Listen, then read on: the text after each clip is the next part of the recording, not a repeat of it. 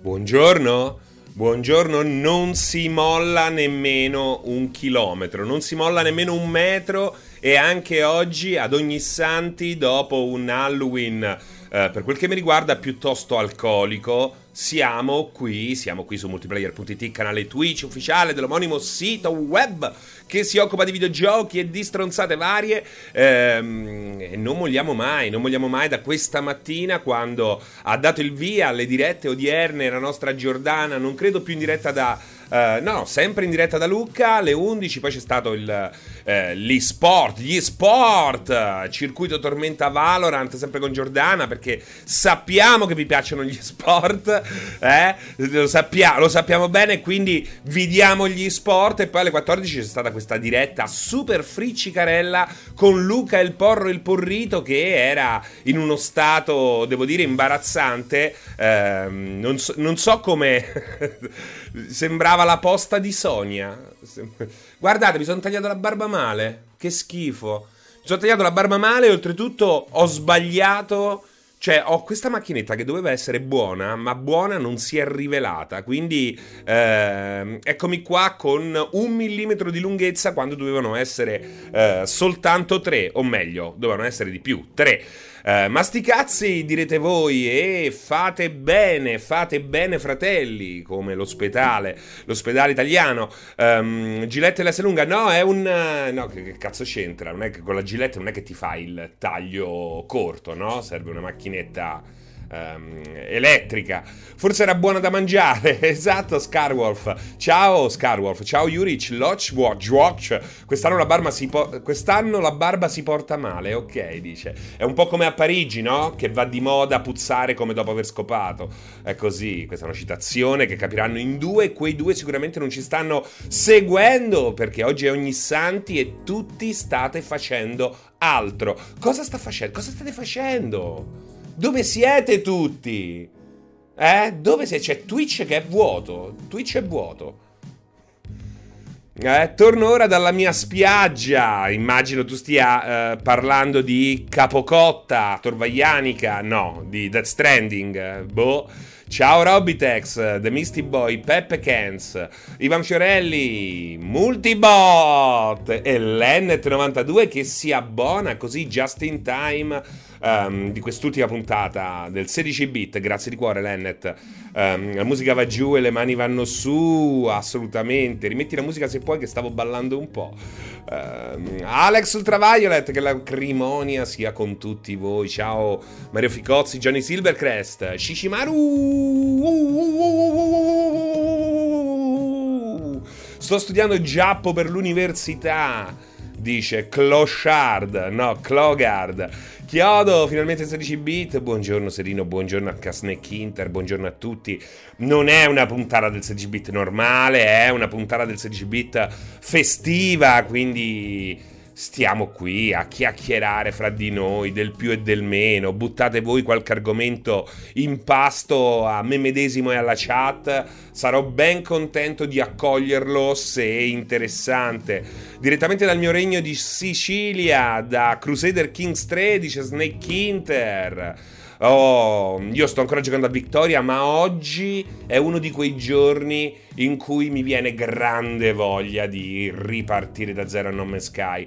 Ah, quei giorni maledetti, quei giorni in cui mi sento in fondo un po' vuoto, quei giorni in cui non riesco a capire qual è la direzione del mio cuore, della mia anima e della mia vita. E allora mi butto lì su un pianeta desertico, ricomincio da capo e come tutte le volte vado, vado, vado là dove mi porta l'ispirazione, il colore, i colori, perché a Nome Sky a volte si possono seguire anche i colori.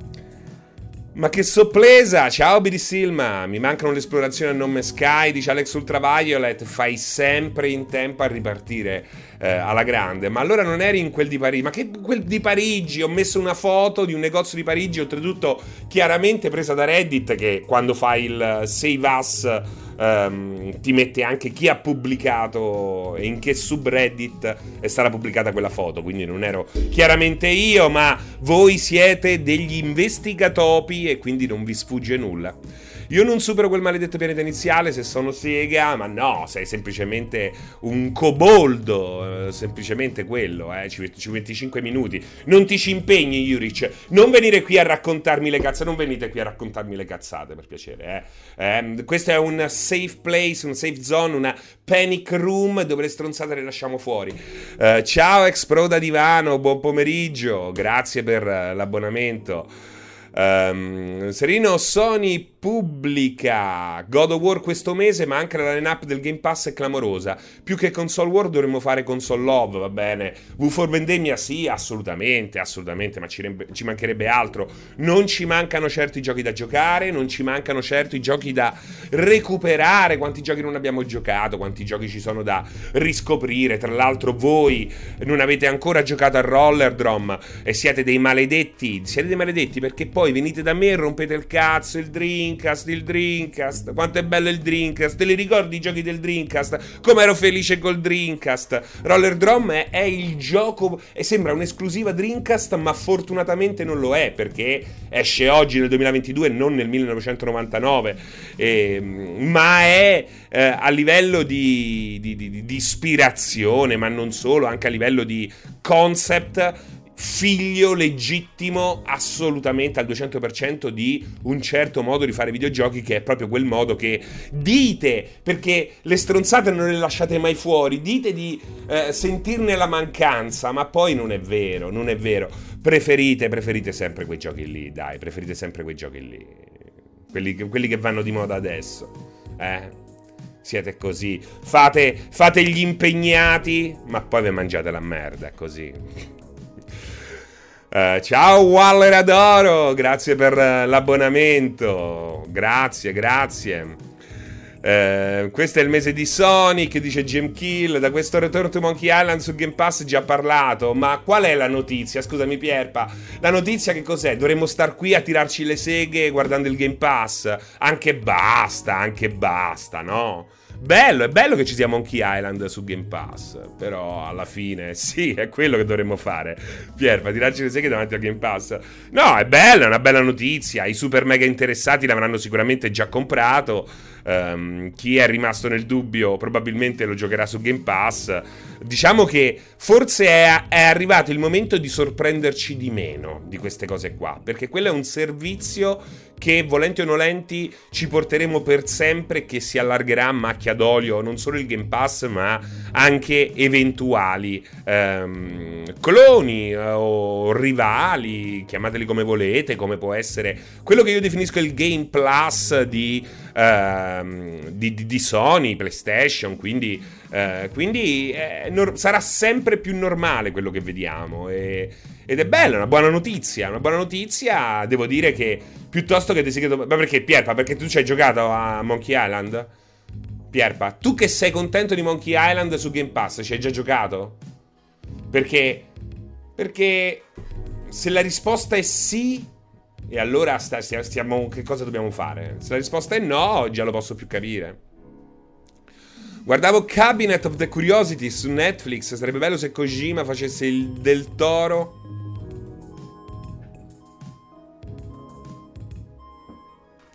C'era ho sentito retrom- l'effetto sonoro della retromarcia di un camion, cioè un camion del trasporti qua sotto.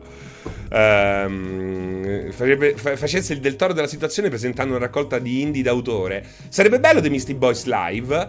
Sarebbe anche bello se all'interno di Cabinet of the Curiosities ci fosse un, un corto o un mediometraggio proprio dello stesso Kojima. Non sarebbe fighissimo? Eh? Sarebbe molto più in linea nel con il restituire il favore che Del Toro ha fatto a Kojima stesso ehm, interpretando Deadman su Dead Stranding. Ah, buon pomeriggio Skype, Francesco, sei a mio parere la cosa più bella del mondo oh, di questa splendida giornata di festa? Ah no, è seguire il 16 bit. Pensavo che mi proponessi una delle cose più belle del mondo e potessi eh, sfruttarla anch'io. Riesci sempre ad allietare il mio animo con il tuo potere intrattenente. Sembra un superpotere dei Fantastici 4. Apprezzo tantissimo questi momenti di spensieratezza che doni a noi appassionati. Grazie Skype, grazie di cuore. Eh, spesso è acrimonia, non è spensieratezza, però vuol dire che io sfogo la tua rabbia repressa. Sono io la tua valvola di sfogo perché io mi incazzo per te. Potrebbe essere questa una chiave di lettura, Skype? Comunque sia, grazie di cuore e, grazie a tutti quanti per Live Train di livello 1 in questa giornata così silenziosa, così calma, così tranquilla, con un nuovo brano di Manuel So. Lo sentite? Sentite? Mi ha detto, mi è arrivato un messaggio ieri, ha detto, Avrà, te mando un nuovo pezzo per 16 bit, super scopereccio.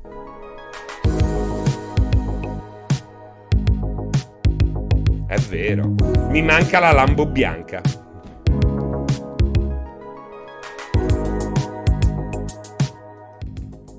Mi manca la, la, la Lambo bianca e vai che si tromba, e vai che si tromba. Ah, perché promuovi la culture dell'hype? Pensavo fossi contrario. In che senso? Che cosa intendi per uh, culture dell'hype? Io, co- io non, è, non, non, si chiama hype, eh? Perché parlate? Perché utilizzate? Di che cosa stai parlando? Questa cosa qui di Kojima che ho messo... Ma io sono, sono, sono attendo, attendo il nuovo prodotto di una persona che ha dimostrato di avere la libertà e le capacità di creare qualche cosa che gli altri non possono creare. Quindi non è... Oppure forse ti parla, parlavi del, della mia foto insieme a Kim Jong-un e Donald Trump, perché pensi che possa essere un anticipo della politica che verrà. Eh? O forse è questo. Ah, l'hype train, cultura negativa dell'hype nei videogiochi. Però no, se è quello, anche questo però effettivamente potrebbe essere. Sto giocando all'hype train facendo il gioco di Kojima? Secondo me no. Secondo me no perché, perché poi sono il primo che, che vi dice di rimanere con i piedi per terra quando c'è da rimanere per, con i piedi per terra. Io però effettivamente no, non lo chiamerei hype. Cioè io non è che ho una, un, un'attesa... Cioè io prendo, bisogna sempre tenere a mente che ogni autore può sbagliare, ogni produttrice di hardware può sbagliare, Or- ogni architetto, anche il più bravo, può sbagliare. Abbiamo visto anche cosa è successo ai diversi grattacieli che negli ultimi anni sono spuntati in giro per il mondo, sempre più estremi e sempre più problematici, no? C'è quel grattacielo il più stretto del mondo che hanno fatto a New York che non riescono a vendere gli appartamenti, fatto da non mi ricordo quale architetto, se non sbaglio, brasiliano, um, super apprezzato che ha problemi con le pompe dell'acqua per farla arrivare fino al su, ha problemi con il, um, la tromba dell'ascensore perché comunque il, il grattacielo è molto stretto e soggetto ad, ad oscillazioni pazzesche, fa dei, rume, dei, rumori super inquietanti. Guardate pure il walkie talkie di Londra, no? Sembrava una grande genialata, invece a parte che lo ritengo davvero brutto, ma poi ha squagliato le macchine a bordo strada perché è fatto in un modo che riflette il sole come una lente di ingrandimento eh, capace di uccidere le persone oltre che le formiche. Quindi bisogna sempre ricordarci questo, bisogna sempre ricordarci questo, ma questo non vuol dire vivere una vita triste, no?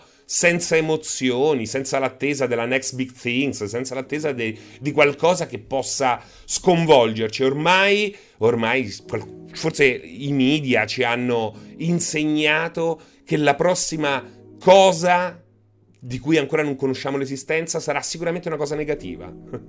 eh? Ehm, non so, trovano il nuovo virus eh, dallo scioglimento dei ghiacci, trovano l'alieno super letale eh, sul meteorite che abbiamo appena colpito con eh, satellite eh, radiocomandato. Eh, è tutto negativo, è tutto negativo, è tutto negativo, fa schifo. La, ehm, ieri Repubblica ha pubblicato una notizia che aveva già pubblicato 5 anni fa di questo tizio che viveva in macchina. Cioè, cioè, eh, e, poi parlano male, e poi parlano male dei, dei siti di videogiochi. I siti, I siti di videogiochi spesso e volentieri hanno più deontologia dei siti all news dei grandi giornaloni del passato. A me non piace il walkie talkie, non mi piace molto. Uh, però ha anche questo problema che non è da sottovalutare. Ciao Aqualunarius, ciao ciao, si vede che era Repubblica, esatto. Pure il mio bilocale è fatto a bucio di culo ma resto umile, dice, umile, dice Murdoch. Vero, l'ho letta anch'io e mi sembrava di averla già letta, che infami, dai, ma come si fa? Grazie Byte89, benvenuto al 16 bit, grazie per l'abbonamento. Che City News leggi, Seri? Ma leggo, leggo diversi City News a seconda dei casi, eh, prevalentemente internazionali, ehm, e, e leggo delle firme selezionate italiane là dove possibile. Ehm, però è una rassegna stampa mondiale quella che faccio continuamente, perché non mi può bastare sicuramente un, un punto di vista. Uh, poi c'è Serino che mi vende notizie sbagliate. Aia, ti devo tirare le orecchie. Uh, è così, è così, ragazzi. È così. Anch'io vendo notizie sbagliate. Uh, perché tutti, bisogna, tutti sbagliamo. Tutti sbagliamo. Uh, no, aspettavo uno sconto su Steam. Continua a sorprendermi perché siamo passati dai giochi della Gen PS3 370 dove, 360 dove erano venduti a 60 euro più DLC di storia tagliata al day one a questo modello. Qual è il modello? 80 euro, punto e basta. Uh, Crispy, a serie io sto nel mondo di GT7 dopo 65 ore ancora mi viene il cazzo duro quando senti i rumbi dei motori, uh, che poi è uno degli aspetti meno riusciti del gioco, Crispy, quindi è strano. Strano, strano, ma posso capirti, posso capirti. Uh, e Pentiment, ecco, Pentiment, Pentiment è, è bello, trovo molto più impattante Pentiment al day one su Game Pass che Monkey Island, Return to Monkey Island, perché a quello ancora non ci siamo abituati, no? Day one, gioco importante, gioco ad alto budget, Game Pass, quello, quello è ancora, secondo me, motivo di uh, sorpresa. Ecco, quello è poco ma sicuro e Pentiment lo aspetto da morire.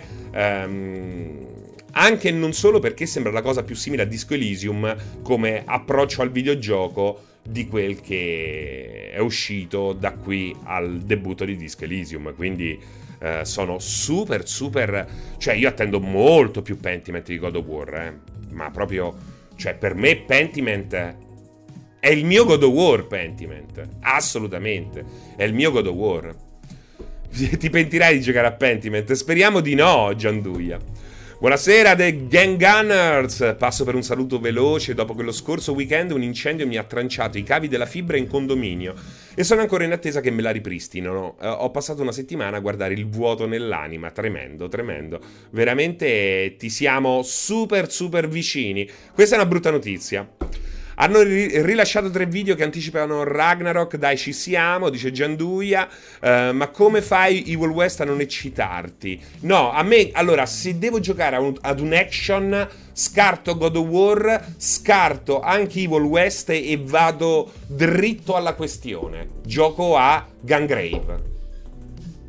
Lo sapete che cosa faccio? Scarto Ragnarok, scarto Evil West e vado dritto alla questione. Gioco a Gangrave. Intanto questi giochi qua ormai sono tutte sovrastrutture della purezza degli action di una volta, eh? E io non sono un malinconico, eh? Si fottessero gli action di una volta. Il problema è che non possono scomparire e se e se c'erano una volta ha senso che ci siano anche oggi soprattutto quando costruisci sempre le stesse minchiose, rottura di coglionose sovrastrutture. La purezza, la polpa, mi serve la polpa, mi serve il gameplay. Ora, io non so come sarà Gangrave, magari durerà 6 ore e dopo un inizio al fulmicotone, inizio che ho avuto il piacere di provare eh, in anteprima alla Gamescom, um, quindi almeno per quel che riguarda prime, la, la prima oretta di gioco so quel che dico.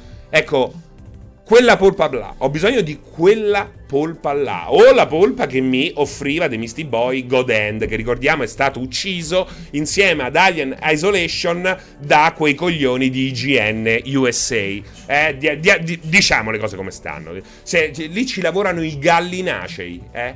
C'è una faraona che parla di VR, c'è una faraona di... parlo sempre di... di, di pollame veramente andrebbe abolito per legge. Se fossi Putin li chiuderei. Uh, Bayonetta 3 lo rispetto, non è il mio genere, preferisco sempre Gungrave, uh, il, genere, il genere aerobico mi piace, lo rispetto quando è fatto bene, questo dicono che è fenomenale. Ho visto soprattutto, ho visto la diretta di Aligi, c'è quel primo scontro sulla nave con tutta l'onda gigantesca, la nave che passa, che si addentra man mano all'interno del, della città Mamma mia, ma sti cazzi della risoluzione. È proprio una roba meravigliosa. Quindi super, super, super Bayonetta 3, però non, non, non è il mio gioco. Non è il mio gioco. Preferisco robe tecniche in modo diverso. Ecco, o tamarre in modo diverso. Quindi, secondo me, Gangrave è più in linea del, con le mie corde. Non sto facendo un, un uh, discorso generico perché semplicemente non lo posso fare. Non lo posso fare. Mannaggia che arrivo in ritardo, che mi sono perso tutto, Fabio, tutto ti sei perso. Uh, Goded, ahimè, me lo sono perso fino ad oggi. È ancora affrontabile o è invecchiato male? Eh, diciamo che era, era invecchiato male anche quando è uscito. Però non era quella la sua forza. Secondo me si può giocare anche adesso, però. Non lo gioco da allora, quindi non ti so dire. Però potrebbe essere giocato bene anche adesso. Un po' come Shadow of the Damned, eh? Che ha i suoi anni, ma quello l'ho rigiocato, l'ho riprovato di recente, è ancora super, super figo. Uh, grazie, grazie ragazzi per uh, il follow, in questo caso quello di Nix Philemon. Buon, buon, buon giorno, buongiorno, ben trovato su multiplayer, eh, benvenuto su multiplayer. Vediamo se c'è qualcun altro che non ho ringraziato. Devo ringraziare anche Byte che ha rinnovato l'abbonamento. Grazie, grazie ragazzi di dare segni di vita in una giornata così eh, tranquillona, tranquillona. Se ci sarete il sabato alla Milan Games Week, eh, credo proprio di sì, Carletto l'ho fatta nel letto. Ci saremo probabilmente tutti e tre i giorni. Almeno io ci sarò tutti e tre i giorni, credo, credo. Nulla è sicuro in questa vita, però dovrebbe essere così. Ah, Yuri ci dà una bella notizia, è uscita la patch non ufficiale in ITA di Victoria 3, quindi prima traduzione amatoriale già disponibile, ottimo. Uh, Mirror Fate, Monkey Island su Game Pass, che ne pensi? Che ne penso? Tu che ne pensi? Io penso che è bello che Return to Monkey Island sia entrato nel Game Pass. Cioè è buono per gli abbonati del Game Pass. Però non penso che ci sia molto da dire di più. Cioè, che cosa dovrei dire? Cosa volete che dica? Massa, oh, Monkey Island su Game Pass non esiste storia, eh. Ormai Microsoft, Microsoft regna su droga e fregna. Questo volete sentirvi dire? Che cosa devo dire? Ciao Nano, ciao. Quando eh, Gianduia, quando annuncerte la modalità di acquisto per l'incontro della serata VGA questo dicembre? Eh, quando annuncerete la modalità di acquisto? Eh, ma abbiamo delle, noti- delle novità Gianduia riguardo, ma ne parleremo a tempo debito. Inaspettato direi bella sorpresa. Inaspettato allora è bella sorpresa. A me tutto il discorso di tenere basso l'hype per evitare di rimanere delusi mi sembra l'anticamera della follia. Io sono un entusiasta di natura, dice Windows Twitch, e pazienza se poi l'oggetto della mia attenzione si rivela eh, fuffa, non all'altezza, non esce mai. Mi godo l'attimo. Ma bravo, ma infatti. Eh, ma il problema di andare contro la cultura dell'hype è che la gente ci crede. Capito? Cioè il problema non è la cultura dell'hype, perché poi è giusto essere degli entusiasti di natura, come Windows Twitch e come anch'io in certe circostanze sono, o un tempo in gioventù mi ci chiamavano, eh, entusiasta di natura, eh, però poi è da coglioni eh, pensare che, che tutto sia vero sempre a prescindere perché quell'hype che ti sei costruito non può essere eh, disatteso. Ecco, è questa la coglionata. E, è logico Windows Twitch che chi la vive bene è una persona che vive bene in generale, è una persona intelligente, è una persona eh, equidistante e bilanciata, non tutti possono esserlo, però la maggior parte eh, stanno al gioco e poi si autofottono da soli. È così. Ciao, volevo farmi bello dicendo che ho scaricato Obradin in offerta, mi piace e mi diverto. Squalionart, vabbè, ma Obradin è uno dei migliori giochi Obradin è un capolavoro, ragazzi. Obradin è un capolavoro. Eh. Sono quelli i giochi. Sono quelli i giochi di cui dovremmo parlare, sempre e comunque. Eh. Non ste robe qui, mamma mia, non riesco più. Ma. Vuoi fare. Zitto, eh. Più che altro fa strano che l'esclusività temporale Nintendo sia durata così poco. Ah, eh, guarda, effettivamente sì, meno male perché ehm, secondo me quel tipo di esclusività cozzava un po' con la filosofia di Monkey Island, anche quello che dice Monkey Island stesso all'interno dei suoi giochi, no? Eh, come il costare 70 euro. Il fatto che Monkey Island, ehm, ecco, se, se, se, fosse costato 70 euro, anche in quel caso Monkey Island avrebbe tradito no? quello che eh, in qualche modo ha portato avanti all'interno della sua storia. Quello che. Eh, fa tutti, suo, fa tutti gli effetti parte del suo mito, quello di essere dalla parte dei giocatori, no? E questo è anche un po' il gioco a cui vuole giocare lo stesso Monkey Island o Guybrush Threepwood eh, e il team di sviluppo. Eh, fortunatamente è uscito e non costa 70-80 euro. Fortunatamente questa esclusività Nintendo è durata poco, vuol dire che è costata molto molto molto meno di quello che eh, era previsto. Serino volevo giocare ad un gioco in cui mi caco sotto, provo Signalis che mi dicono sia molto carino, vado sul super classico Alien Isolation.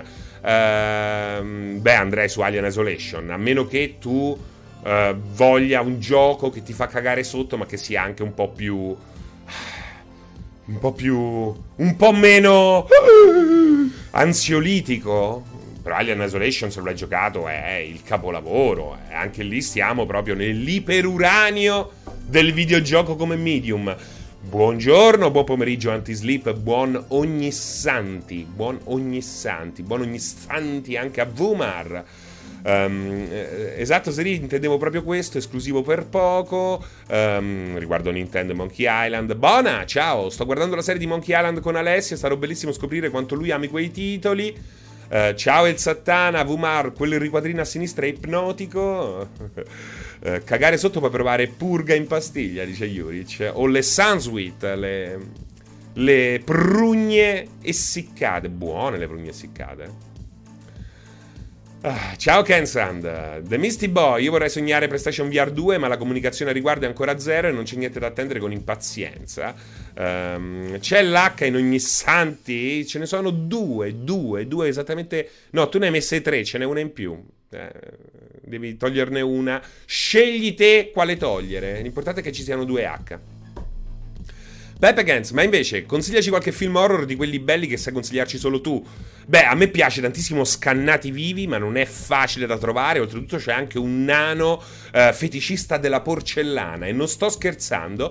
È un film horror che io ho adorato. Ecco, se eh, Capcom vuole continuare sulla falsa riga dei freak show quello è un bel punto di partenza. Poi mi è piaciuto anche molto Black Sheep, quello delle pecore maledette, zombie, eh, naturalmente ambientato in Nuova Zelanda, dove le pecore sono molto di più della popolazione umana.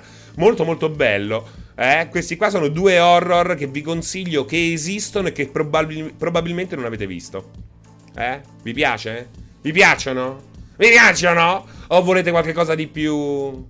di più tipico? Hostel 1 e 2, quello mi ha fatto cagare a Gubbio, dice Bona. Beh, se vuoi quel genere là, allora ti consiglio Ichi the Killer. Bellissimo Ichi the Killer, eh. Beh, ecco, se, se ti piacciono le torture, Ichi the Killer secondo me è una cosa interessante. Black Sheep il capolavoro, il DVD import. È bello, non te l'aspetteresti, no? Dici, beh, Black Sheep, il, il film con le pecore. Non è possibile, no? Che possa essere bello. Invece è un grande Uh, Mazza, oh, mi stai nominando tutti i filmoni? E beh, se mi fai una domanda ti rispondo bene, se, se posso. Guardati i film di Fulci che male, che male, non fa, dice Gigantone. Denti con la tipa con la figa con i denti, dice Juric. Penso di essere l'unica persona ad avere la t-shirt di Ichi the Killer, il Satana. Beh, vorrei, cazzo, mandami la foto, voglio vederla. Eh. Ciao David, 16G, sono bello? Io spero... Sei bello anche te, sei bello anche te. Sei bello anche te. I film brutti sono horror? In che senso i film brutti sono horror? Beh, non, non, int- non, non, capisco cosa intendi Mirror Fate. Cioè, in quel senso, cioè i film brutti tipo Cats? Cioè, anche Cats effettivamente è horror. Diciamo che Cats è la quintessenza del cringe, no? Questo, questa definizione che tanto va di moda, o almeno andava di moda fino a poco tempo fa. I film brutti, la cosa proprio brutto, niente. Sarà fatto, non so come mandartela, ma sarà fatto. Hai ragione, Satana. Mandamela sui social. Mi trovate su Facebook. Siamo io e altri settantenni. Mi trovate su Instagram. Eh cercate e trovate, mi mandi il messaggio. No, mandatemi un messaggio. Mandatemi sui miei canali Instagram, sul mio canale Instagram, la foto con voi che indossate la vostra maglietta preferita. Che belle le magliette. Io vado pazzo per le t-shirt. Sono come Suda 51 o come Travis di No More Heroes. Eh? Che bello. Che bello che puoi cambiarti sempre t-shirt. Ma che bello che è quando le statistiche sono legate all'abbigliamento, come in cyberpunk. Mamma mia, e che brutto che è, e questo spesso capita nei giochi giapponesi, quando cambi armatura e non cambia l'armatura addosso al personaggio. Ah, ah, shame, shame on you, shame on you. Mamma mia che brutto, brutto, brutto, brutto, brutto, brutto. Ma Cyberpunk in prima persona manco si vede, peccato. Ma cazzo, lo vedi mille volte. Ti, ti vedi mille volte, ti vedi. Eh. So proprio sham, dice Kensand. Io, io, voglio la stampante di Kojima che ogni giorno se ne fa una diversa. Ah, perché dici che se le fa lui di Saul? No, quelle gliele danno. Eh. Su PC con RTX mi vedo, ma senza testa. Ma senza testa. Ho visto Black, da- Black, Adam, credo che sia nella top 5 dei film più brutti della mia vita. Eh, vabbè, dai, raga, ma che ti aspettavi? Eh, davvero ti potevi aspettare qualcosa di buono da Black Adam? Eh. Comunque i veri film horror erano quelli eh, anni 90, L'Armata delle Tenebre, Nightmare on Elm Street, che è degli anni 80. Ho da poco visto Barbarian, che è de- dell'80. Quindi diciamo che i migliori film horror sono quelli dell'80. no? Oltretutto, no, diciamo che i migliori film horror sono quelli. Non è vero che sono i migliori. Allora, oggi sono meno belli i film horror, in media, in generale perché è più difficile fare dei buoni film. Perché al momento non riescono a fare dei buoni film se non raramente ed è esattamente quello che succede con i videogiochi.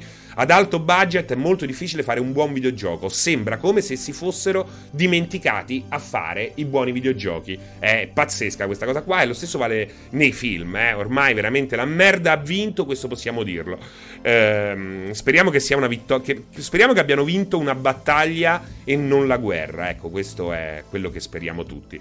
Ehm ma non è questione di politically correct, mirror fate, è questione di forza, coraggio, capacità autoriale, eh, nomi da spendere che ti fanno travalicare ogni possibile blocco culturale. Abbiamo visto dei comici che hanno mandato a fanculo tutti i movimenti politically correct in circolazione e non è successo un cazzo, anzi, guardate la battaglia di Dave Chappelle in Netflix, è stata straordinaria, ma devi essere Dave Chappelle, non puoi essere eh, Davide Cappella, eh, devi essere essere Dave Chappelle e non Davide Cappella. Eh, non, non, non, c'è proprio la capacità di, di, di, di, spingere in avanti, di... Eccolo Manuel, eccolo Manuel. Ho raccontato ieri Manuel eh, cosa è successo. Che mi ha mandato un messaggio e mi ha detto, oh, Afra, te sto preparando una nuova canzone per 16 bit, super scopereccia. L'abbiamo messa, eh, l'abbiamo messa e dopo la rimettiamo.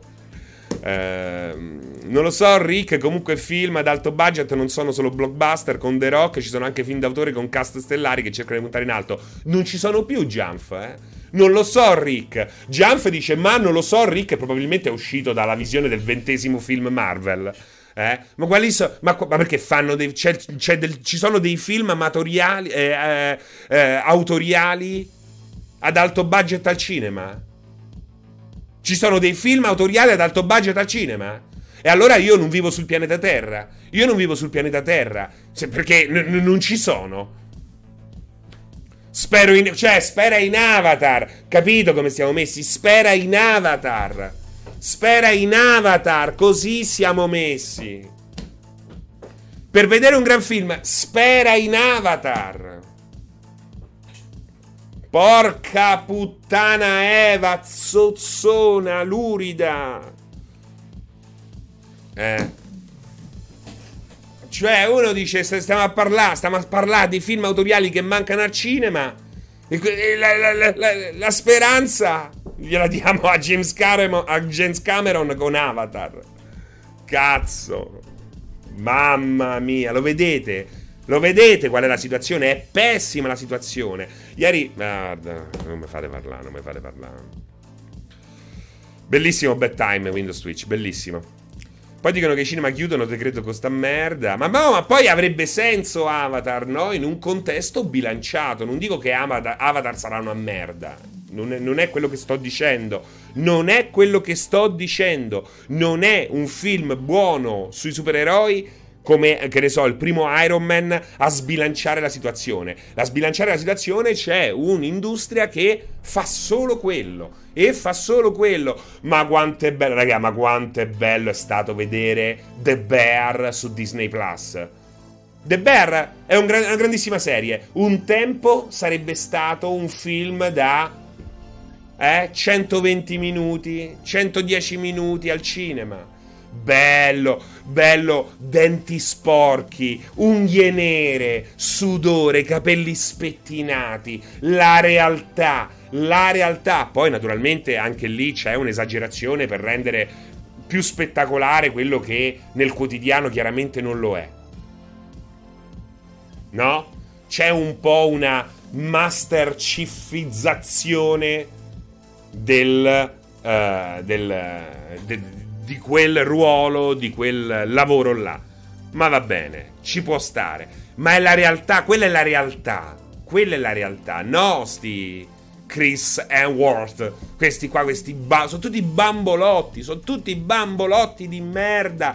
Ci, poi parlano, no, di sì, capito, ma vaffanculo, va. Parlano di body positive. Parlano di body. Come si, come si, dice? Body positivity. Come si chiama? Body positivity. Parlano di body positivity facendo vedere, facendoti vedere Scarlett Johansson con la caccola, con la caccola fuori gioco. Capito? È quello lo schifo più totale. Lo schifo più totale. Body posillipo. Eh, guarda, anche Scarlett Johansson può avere una caccola fuori gioco. Eh, mi è mai successo? Mi è mai successo che stare davanti a una persona che vi piace e lui inconsciamente ha una caccola che gli si vede dal naso. Succede, eh, succede. Eh, beh, è un brutto momento. Quello è proprio un brutto momento. Però succede.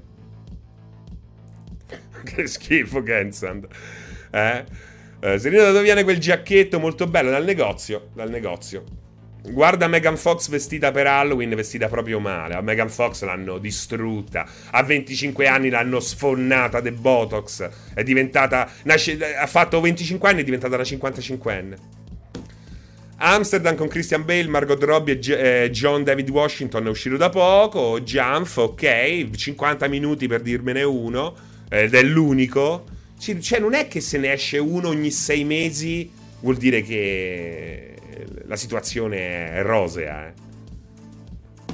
No, Nope ancora non l'ho visto Aqualunarius. Nope ancora non l'ho visto. A me eh, Ray il classico è quello che vuole farti un discorso serio e profondo con la palla fuori gioco. Ah, eh, non ho capito, non ho capito. Ho pensato di capire, ma poi alla fine non ho capito. Che film consigli che hai visto ultimamente? Guarda, ho visto The Bear, che è una grande serie di film belli che ho visto ultimamente. Non ricordo film belli che ho visto ultimamente che fossero recenti. Eh? Qual è stato l'ultimo?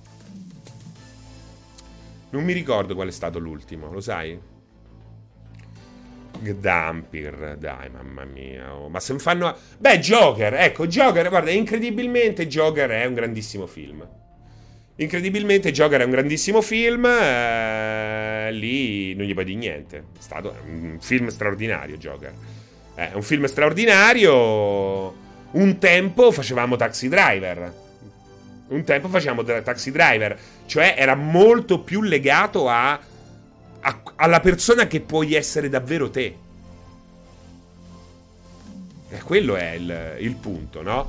Invece qualsiasi cosa, se vuoi dire una cosa seria, per dire una cosa seria devi per forza passare attraverso un personaggio dei fumetti. Che in questo caso diciamo che va più che bene, ma un tempo non avremmo fatto Joker, avremmo fatto come abbiamo fatto Taxi Driver, che è un film a prescindere migliore di Joker, proprio perché non c'è tutto quell'immaginario che in qualche modo va a disarmare un messaggio che è un messaggio molto, molto, molto forte.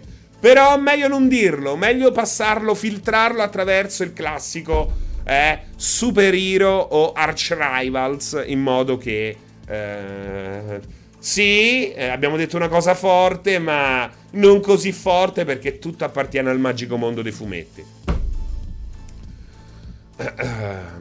Non concordo, ben prodotto ma rivedibile nei contenuti, ehm, però è un grande film, però è un grande film. Non so di che cosa stai parlando, qua Lunarius. Uh, a me piace molto il petroliere e anche Lincoln. Vabbè, petroliere quanti anni c'ha, cazzo? Oh. Petroliere c'ha, c'ha 15 anni, eh? C'ha 15 anni. Due soldi li hanno spesi comunque dove? Dove, dove, dove? Everything Everywhere All, all at Once. Eh, diglielo anche se lì però non è un film ad alto budget, lui quello stava dicendo. Eh, sì, ma poi ragazzi, eh, Jump, eh, Jump, stanno due giorni al cinema sti film, stanno due giorni.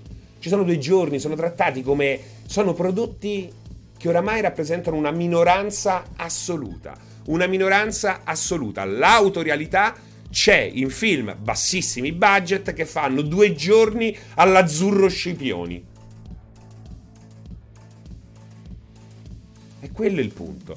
Se voi mi dite che il cinema in questo momento tira fuori in maniera consistente come il mondo dei videogiochi prodotti interessanti, scusate, eh, sono, sono incoglionito io, non ci capisco più niente. Ho degli standard troppo elevati o mi immagino una qualità che non c'è mai stata. Facciamo così, avete ragione voi, avete ragione voi. Eh? Avete ragione voi. È, è esattamente come vent'anni fa, guarda il cinema. La qualità di titoli che, che di, di, di, di corto, lungometraggi che esce al cinema è uguale a vent'anni fa.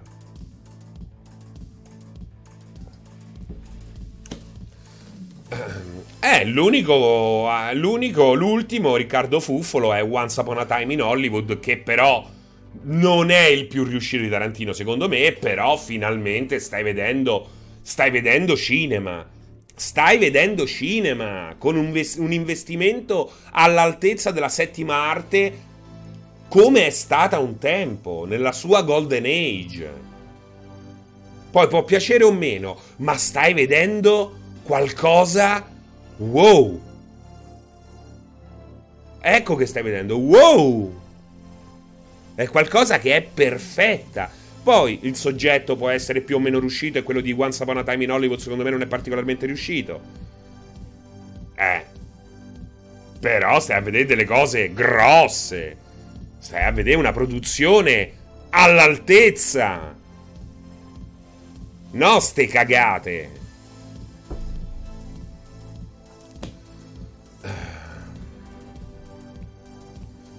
Taxi Driver è nato in un periodo irripetibile per il cinema americano, a meno che non ci sia ancora una volta una New Hollywood, perché di fatto siamo nella stessa situazione prima dello stacco che hanno portato, che hanno portato gli anni 70. Beh, speriamo che ci sia una grande rinascita. Il problema è che non ci sono i produttori. Non ci sono i produttori. Stai a fare i film che se ti dicono dalla Cina di cambiare una, una, una bandiera, la cambi. Ma di che stiamo a parlare? Infatti, Once Upon a Time in Hollywood non è uscito in Cina perché Tarantino l'ha mandato a fare in culo. Non è così, alla fine è uscito. Io ero rimasto che Tarantino ha detto: Ma vaffanculo. È quello il punto. È quello il punto. Che stiamo aspettando? Ma che stiamo aspettando? Perché i videogiochi ad alto budget? Ma perché sono paragonabili a quelli di un tempo? Come complessità? Eh? Sono l'ombra, l'ombra di quello che era un tempo. Però pensi che te la fai andare bene, te la fai andare bene. Pensi che tu ti stia divertendo nel migliore dei modi, ma in realtà non è così. Non è proprio così. Parla con i tuoi cugini di multiplayer e chiedigli se non c'è sempre un flusso costante di film autoriali ad alto budget. Magari il flusso non sarà grande come negli anni 80, come dici te, ma non negli anni 80, negli anni 2000 ma di film come li descrivi ci sono ancora e continuano ad uscire. Va bene, ok, ok. Parlacete con quelli dei movie play, non ci voglio parlare. Eh. Arriviamo ad una sintesi, fa tutto schifo. Bravo Davide, bravo, bravo. La, la, la qualità è calata. La qualità è calata. Eh. Anche perché se parlo pure con i fratelli di multiplayer, eh, alla fine, o di, di altri siti, alla fine è tutto bellissimo anche quello là che esce adesso. Non, non c'è questa caduta di qualità dei AAA, dei videogiochi. E allora, è che, è che fa, fa, è che fa, fa a tutti comodo surfare sulla merda. Perché il meccanismo è quello. Hai visto? Sono diventati tutti influencer. Stanno diventando tutti influencer. Stanno diventando tutti influencer. Tutto, tutto, tutto scritto uguale. Tutto. È tutto. Se, non, se dici le parolacce sei fuori. Non sei più. Non, non puoi più. Non, devi avere una linea. Eh, una linea da, legata ai grandi nomi, ai grandi marchi. C'è l'eccezione anche tra gli influencer, Franchino il criminale. Ma certo, grazie al cazzo. Ma che, ma che io conosco tutti gli influencer. Ma che cazzo se li strancula? Eh? Ma ci sarà sicuramente uno bravo. Però ti dico che funziona così. Vuoi fare le partnership? Vuoi fare... Eh? Vuoi metterci la faccia? Se lo vuoi fare, devi essere in linea con un certo tipo di prodotto. E quello è il punto. V for Vendemmia, però anche il divario tra film autoriali e colossal a livello di scrittura si sta facendo impressionante. Pensa all'ultimo film di Wes Anderson, The French Dispatch, che 20 anni fa sarebbe stato un discreto film e oggi sembra un capolavoro. Eh, certo, è certo, è così, è così. Quello, quelle due agli Uffizi, che ne pensi? Che hanno mostrato le tette agli Uffizi, mamma mia. Potevano mostrare la fregna. Era meglio. Ma che, che, non non, che, cosa ne devo pensare? Dei due che hanno mostrato le tette agli Uffizi. Che, di che cosa dobbiamo pensare? Cosa dobbiamo pensare? Ma perché dobbiamo pensare a ste cose? Ma perché? Per riempire 24-7 un palinsesto? Per riempire l'home page di Repubblica si devono reinventare le notizie? Eh, con la bomba nucleare, Putin dice a bomba nucleare, vediamo quanta Roma distruggerebbe la bomba nucleare. E gli abitanti di Milano, gli verrebbe il raffreddore? Ci inventiamo cose interessanti, ma che interessanti non sono. Nulla. Abbiamo veramente, non, non è interessante non è interessante. Perché non l'hanno fatto sette volte. Ogni volta che Putin. Poi vai, vai su New York Times dove ci stanno eh, 25.000 caratteri che naturalmente ti spiegano per filo e per segno come eh, certe butad eh, siano. abbiano un certo. No, una certa utilità ma che è praticamente impossibile che possa accadere una cosa del genere, mentre sul Corriere Repubblica facevano vedere quanta, quanta sezze rimarrebbe se colpita da una bomba atomica. Ma sti cazzi, ma che cazzo me ne frega? Ma che cambio casa e mi metto dove non la raggiunge la bomba atomica? E se c'è vento? Serie Netflix e company però danno molte più possibilità ai giovani emergenti che vogliono affermarsi al grande pubblico. Questo è vero, questo è vero Davide. E devo dire, danno un pubblico mondiale, ma io infatti non so contro, io non so contro quelli, io sono contro al modo in cui è l'algoritmo, come dicono a Boris, di fatto. Tra l'altro, Boris 4, ho visto le prime due puntate, era impossibile fare una quarta stagione, eh? si vede che era impossibile però, si vede anche, a fronte di qualche passaggio divertente perché i personaggi sono fighi e rimangono fighi, però è super forzato, in alcuni casi proprio brutto, in alcuni casi proprio brutto. Uh, era impossibile farla, era impossibile farla. Uh, ma te, a me è piaciuta la quarta stagione, ma è così, ma è così, mi raccomando, lavati i denti perché poi la puzza di merda quando parli con le persone si sente. Uh, poi migliora però, ma sì, sto, sto, sto sicuramente esagerando, eh, sto sicuramente esagerando per attirare la vostra attenzione. French Dispatch è bellissimo, ma una struttura narrativa in un stile class- simile al classico Anderson. Cioè, parliamoci chiaro, Anderson sta facendo lo stesso film da 15 anni e comincia anche un po' a rompere il cazzo, no? È in una fase un po'...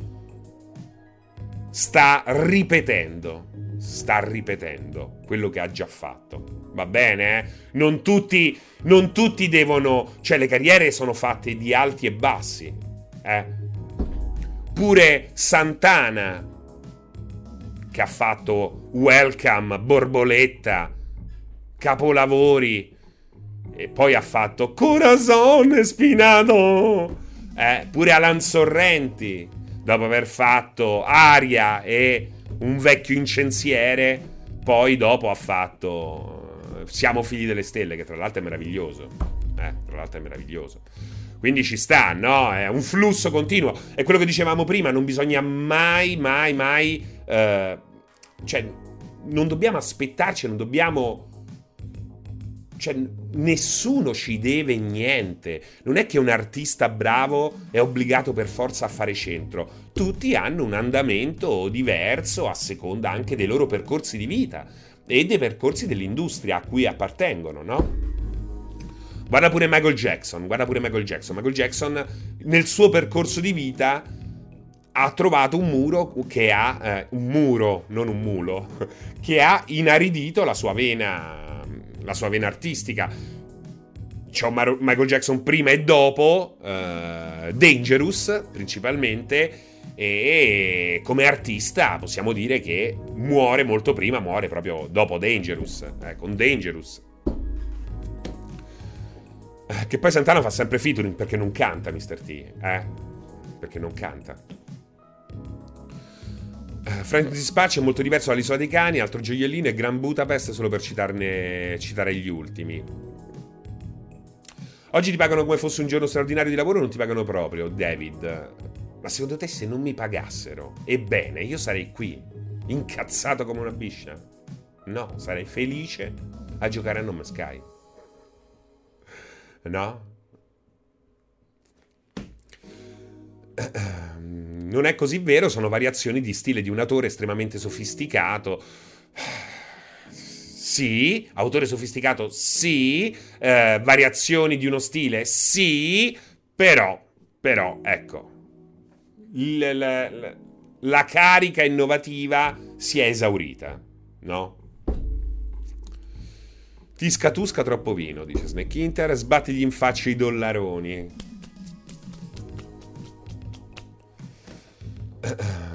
Come Neffa prima di fare io e la mia signorina. Esattamente, esattamente.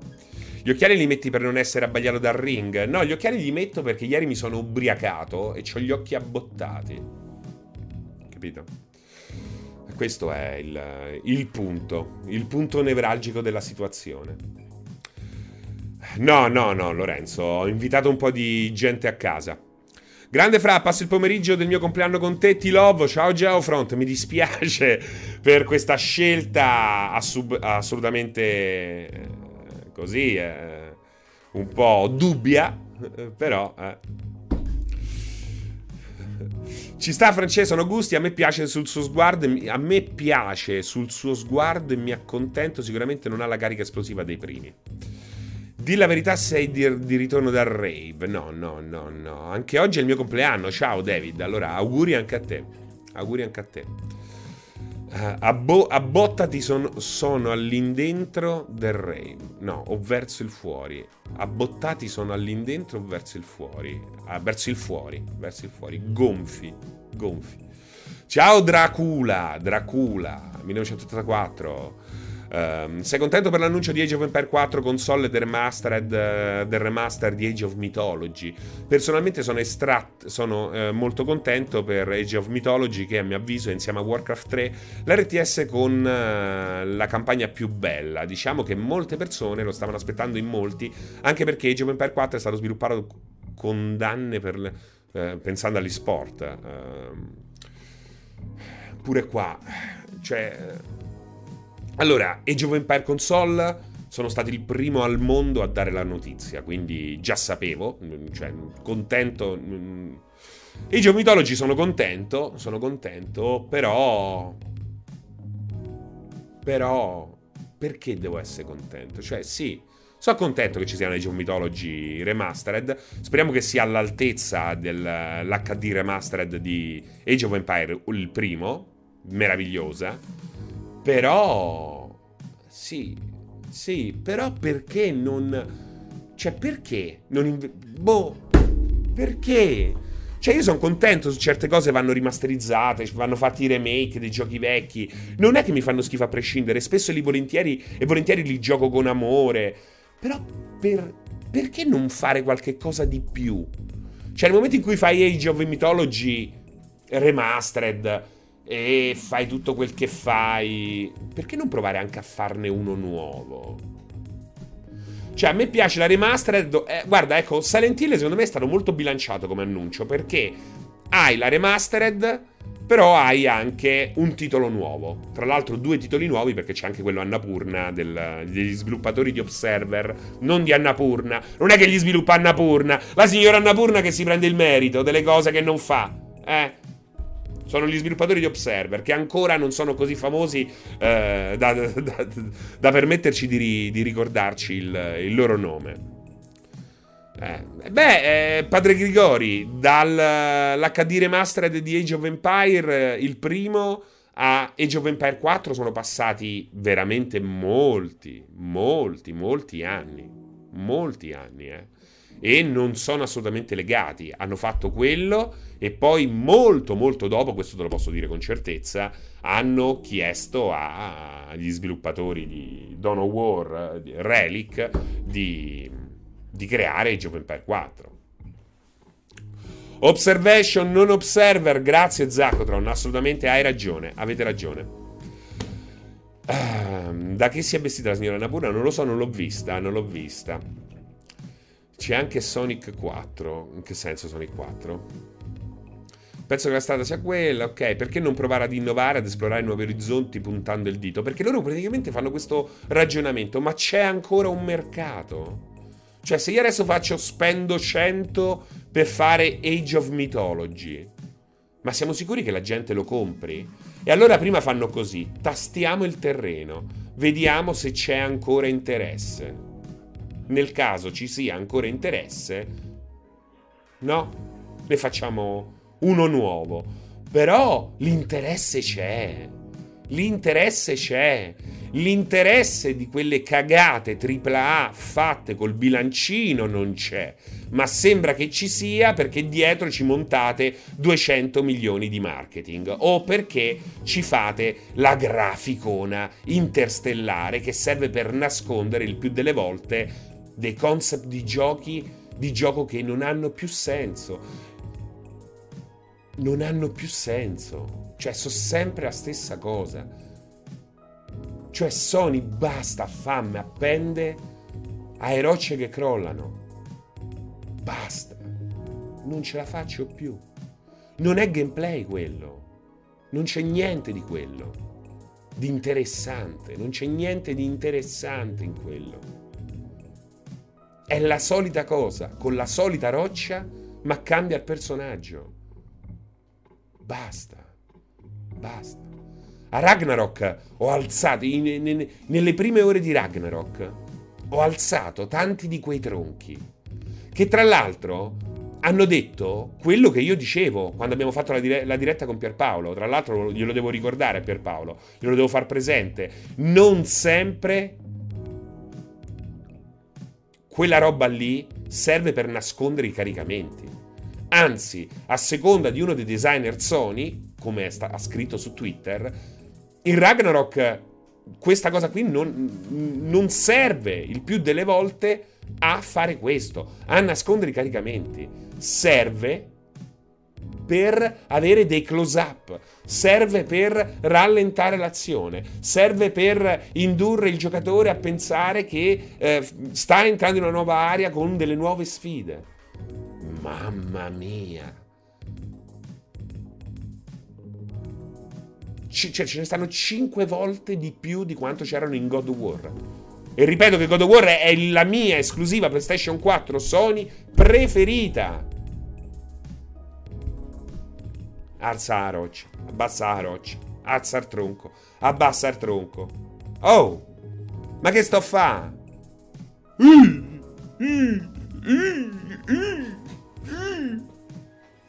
Mamma mia, che rotture di cazzo.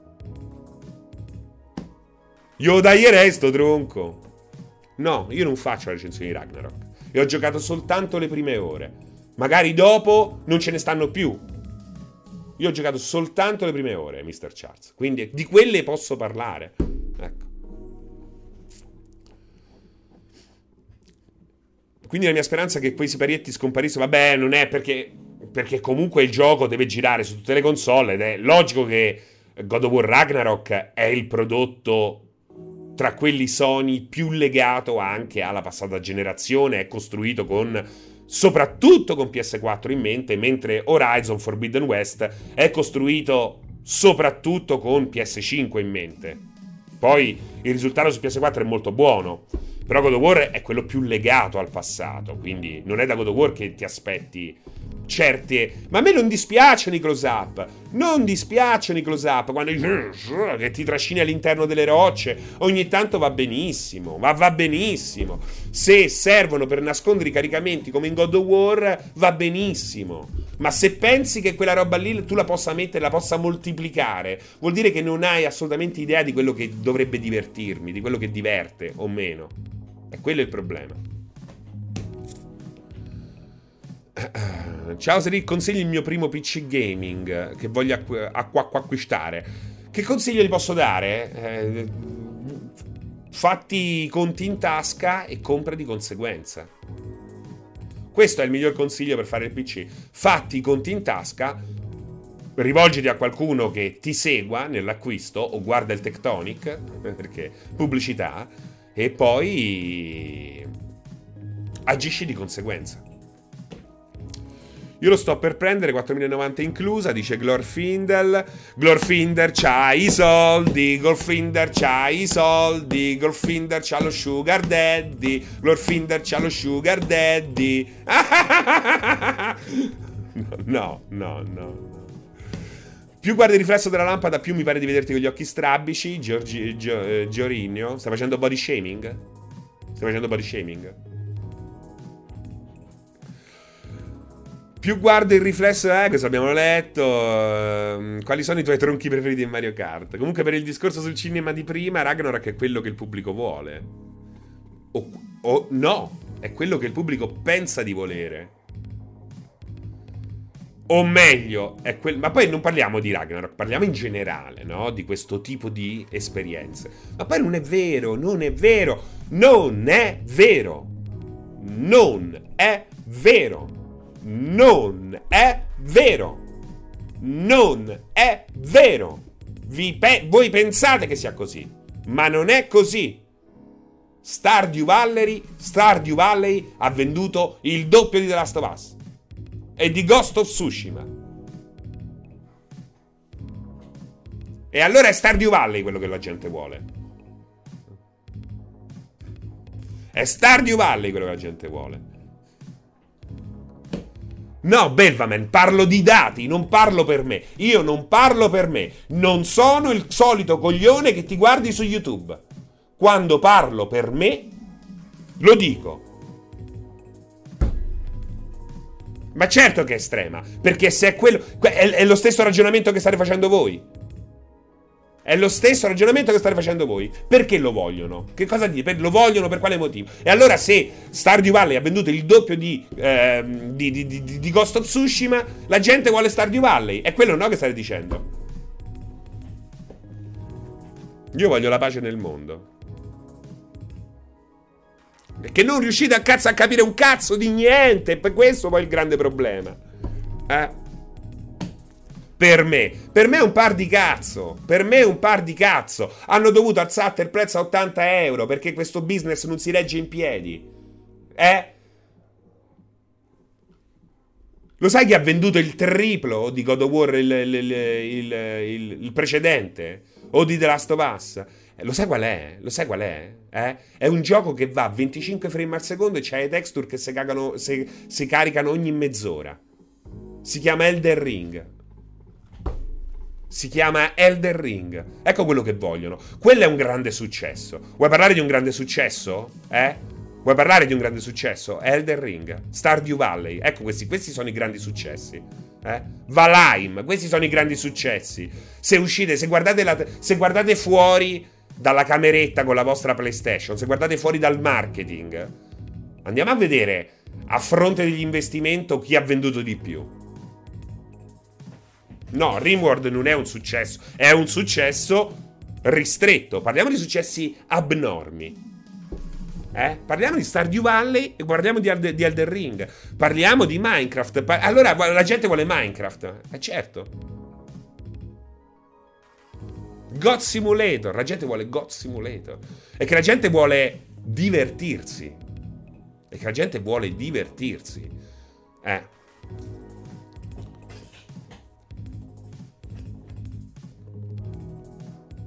la gente vuole divertirsi, però c'è anche vero che mediamente prende quello che vede e quello che vede non è sicuramente un gioco uh, indie o un gioco più particolare, ma quello più spinto, quello soprattutto con il graficone enorme. E infatti, cosa dico spesso? Non ci de- uh, non ci saranno mai 60 fps di default, a meno che non ci sia una regola di chi produce l'hardware.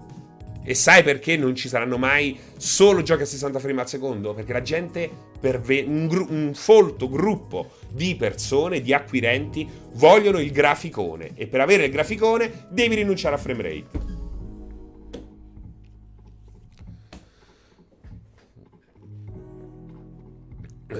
Meno DLC e più LSD, esatto, esatto. Quelli di Gotham Knight l'hanno capito subito e t'hanno buttato fuori a 25 l'hanno buttato fuori a 25 frame al secondo, esatto, esatto.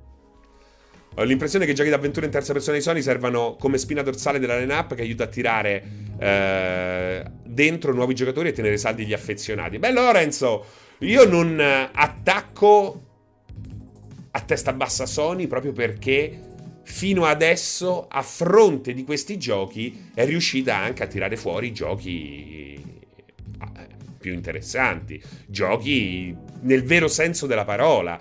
Returnal, Death Stranding sono i primi che mi vengono in mente. Eh.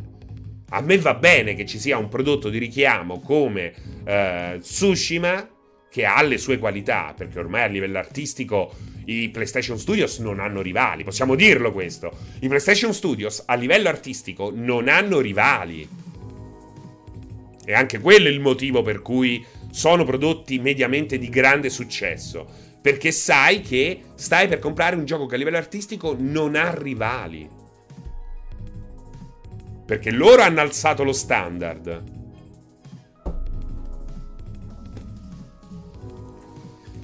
Ehi biondo, permettimi, ma su Elden Ring hai detto una gran cazzata. Anche quest'ultimo è stato acquistato da una stragrande maggioranza per via del suo marketing.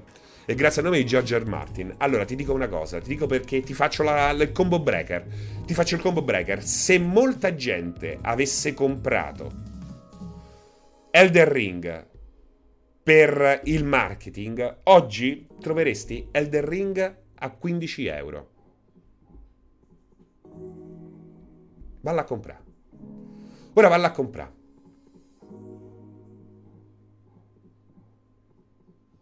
Valla a comprare. Dimmi quanto lo trovi. Valla a comprare pure Zelda, Breath of the Wild. Guarda, eh, guarda invece il prezzo di Deathloop. Vabbè, che George Martin sia... Ragazzi, che George Martin abbia... Eh, abbia svolto un ruolo fondamentale nel passaparola su Elden Ring anche verso un pubblico non strettamente legato al videogioco, è impossibile negarlo. George Martin è stato importantissimo e, e è stata molto molto importante anche eh, la strategia marketing che però che però vi dico una cosa e il biondo apri le orecchie apri le orecchie perché ti dico una grande verità la, la, grande forza marketing che c'è stata è arrivata dopo, è arrivata primo, ai primi 10 milioni, quando loro si, loro si, aspettavano un venduto di 2 milioni e mezzo, 3 milioni e mezzo, in linea con Dark Souls 3 che fino a quel momento è stato il loro gioco più venduto. E quando hanno visto che, boom, è partita questa, questa roba qui e questo passaparola e hanno detto, cazzo, oh, ma se siamo arrivati ai 10 milioni in una settimana, porca miseria.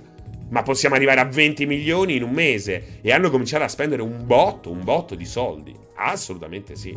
Ma dopo, dopo, dopo. Secondo me è più il passaparola che il marketing su Elden Ring. Beh, il passaparola è un elemento importantissimo in tutti, in tutti i giochi From Software. I Souls sono diventati quel che sono diventati per merito soprattutto del passaparola e perché per loro stessa natura sono molto più affini alla streaming generation. Sono giochi che puoi mostrare su Twitch, su YouTube, dovunque tu voglia e percepiti da chi guarda come una sfida. Ah, ci voglio provare pure io. Questo dice che è difficilissimo. Eh, vediamo un po'. Eh no, eh, che cazzo. Ma io qui so forte pure io, eh. Guarda come l'ha fatto questo. Io lo faccio in un altro modo. Non è come il classico action story driven che guardi su lo guardi in streaming e basta, cioè andrai a rifare in maniera eh, pedi- pedissequamente tutto quello che hai visto già fare in streaming. Per questo hanno una loro affinità ed è per questo che certe esperienze lineari sono scomparse. Fortunatamente, fortunatamente. Ha fatto più comunità il The Ring di Elden Ma c'è, beh, certo, ma non, non, non, c'è, non c'è assolutamente, non c'è proprio da, ma non li metterei sullo stesso piano a livello di fenomeni. The Stranding non è un fenomeno. The Stranding ha fatto bene per il gioco che è. Ma non è un gioco che ha incendiato il mercato. Assolutamente no. Dai, fra quante ore ci avranno giocato? Una decina di ore, scalfendo anche una minima parte di quello che il mondo di Elden Ring offre. Poi sono super d'accordo con te sul valore dell'opera. Ma io credo che questo sia un problema del remake di Demon Souls. E lo vedi anche nel, nelle percentuali di completamento degli achievement. I Souls vecchi, nel momento in cui la, lì la gente ci ha preso le fregature, le cosiddette inculate. Elden Ring è un gioco che se hai forza puoi continuare anche da... Trovi un muro, vai da un'altra parte. Cioè, è molto più, più popolare dei vecchi Souls anche per questo perché comunque c'è un bagliore sempre di speranza. Puoi andare a fare altro e nel frattempo prepararti per quello che non riesci a fare ora.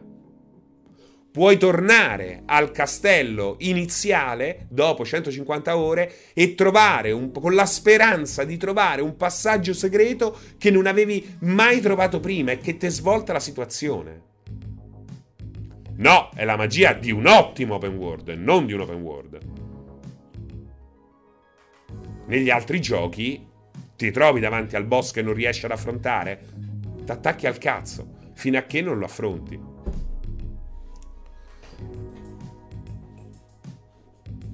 Oggi si vede che sei nato tra Sega e Nintendo, sei accecato, se non capisco che cosa dici.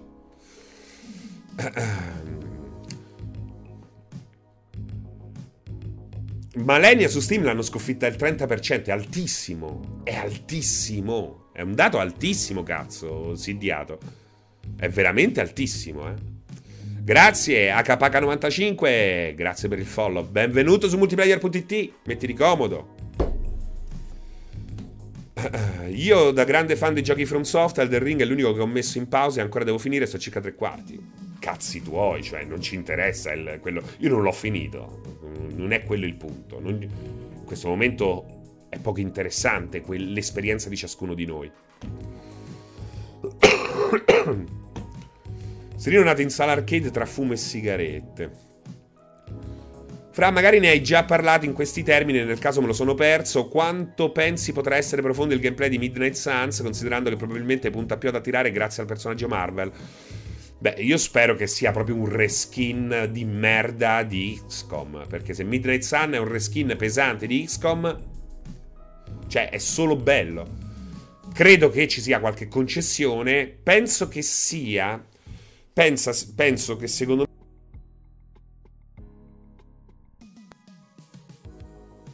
Di, di, di, di, di, di, di, di, di Chimera, Chimera Squad, XCOM Chimera Squad. su come, come struttura sarà un po' più snello più acceso. Secondo me Chimera Squad è il proof of concept che poi ha dato eh, l'ok a un progetto come Midnight Suns. Questo è quello che penso. Hype per Pentiment? No, hype non ho hype, però non vedo l'ora di giocarlo. È il gioco che attendo di più in questo momento. Cioè, eh, nel breve periodo, se c'è un gioco che attendo di più di altri, è sicuramente Pentiment. Eh, ma perché non era segnato dalla programmazione il 16, non era segnato nella programmazione il 16 bit? Strange name, non so che dirti. Non so che dirti. Non so proprio che dirti. Dico questo uh, perché ho amici parecchi, messo il disco un mese di tempo e chi si è visto si è visto, per molti a me, ma gli amici, è il biondo, ma degli amici, c'ho gli amici, io ho degli amici che si so, eh, che hanno fatto delle cappellate nella vita, cioè gli amici non fanno statistica. Le statistiche non, non, non io ho gli amici, eh, ho capito. Io pure ho tanti amici neri, gay. Eh.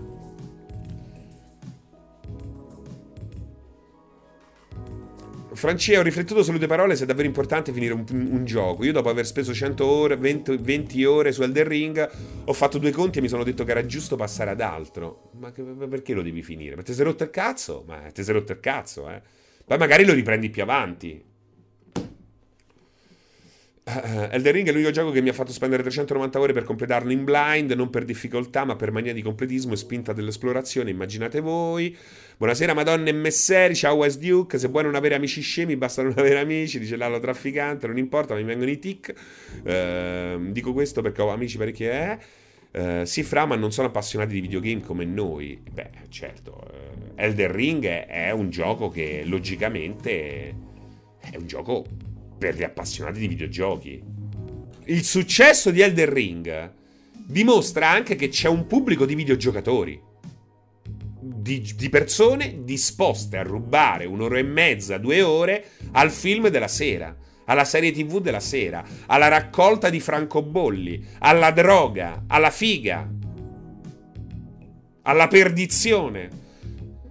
Un pubblico di persone che Fa questo perché ritiene il medium videoludico il miglior medium possibile, mentre oggi molti giochi vengono immessi sul mercato cercando di vendere il più possibile, quindi parlando al pubblico più variegato possibile, anche di non giocatori, e questi giochi per certi versi tendono ad essere più simili, più simili al concetto videoludico dei primi anni Ottanta. Vi ricordate? I più vecchi, mi rivolgo ai più vecchi fra di voi, vi ricordate come venivano denominati i videogiochi dai più grandicelli negli anni Ottanta?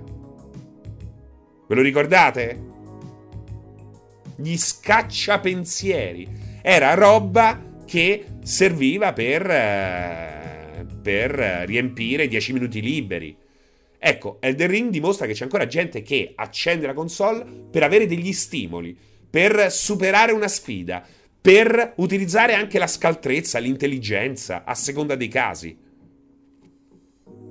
Guardate quello che è possibile provare, in che modo è possibile testare la propria abilità in tanti modi, non solo uno, che è quello del combattimento, in Elden Ring e guardate in quanti modi è possibile fare la stessa cosa in, nell'ultimo Far Cry o in Ghost of Tsushima.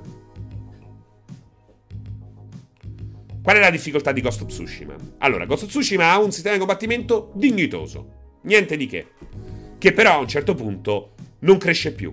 Diciamo che, come molti open world, ha un terzo, a volte anche prima, finisce tutti i suoi contenuti, che vengono a quel punto ripetuti. Non è un caso che io Tsushima l'ho, fi- l'ho ho, ho, ho, finito con Tsushima alla fine della prima isola, perché poi nella seconda isola stavo a fare le stesse cose e le ho già fatte. Le ho già fatte! Io ho rispetto per il mio tempo libero. Vado a fare guerriglia gardening piuttosto che fare due cose due volte. Lo sapete chi fa vedere le cose due volte? I Teletubbies. I Teletubbies a un certo punto ti fanno vedere un film, un videoclip e poi ti dicono rivediamolo. Lo sapete perché dicono rivediamolo? perché i bambini piccoli hanno uno scarso span d'attenzione. Voi siete trattati esattamente come un bambino di tre anni. E probabilmente vi cagate ancora sotto.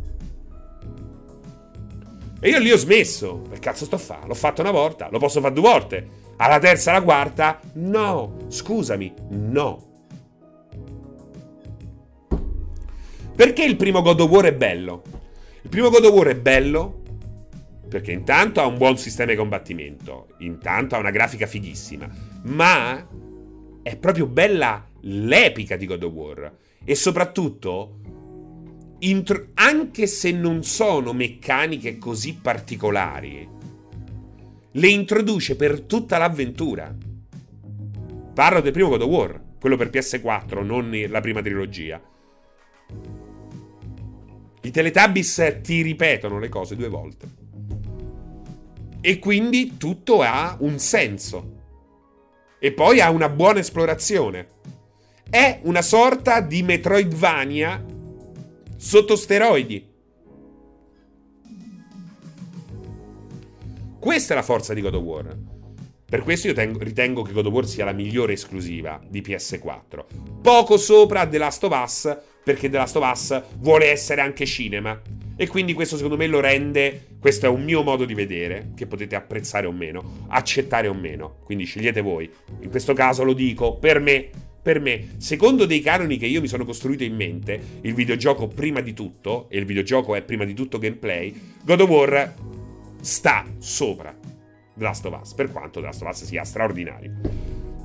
Capito? No, The, The Stranding no, proprio gioca in un'altra categoria. È come parlare di un film di Monicelli piuttosto che dei Vanzina. Eh, no, no, non c'entra proprio niente. Non c'entra proprio niente. Eh.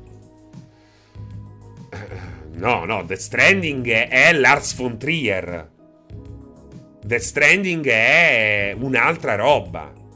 È proprio un'altra categoria. No, God of War non è vanzina, però è per... Non ho detto questo, mannaggia la puttana Eva, io dico cazzo, ma io dico... Eh. Eh. E questa novità che Monkey Island arriva sul pass, mica cazzi. Ci hai giocato?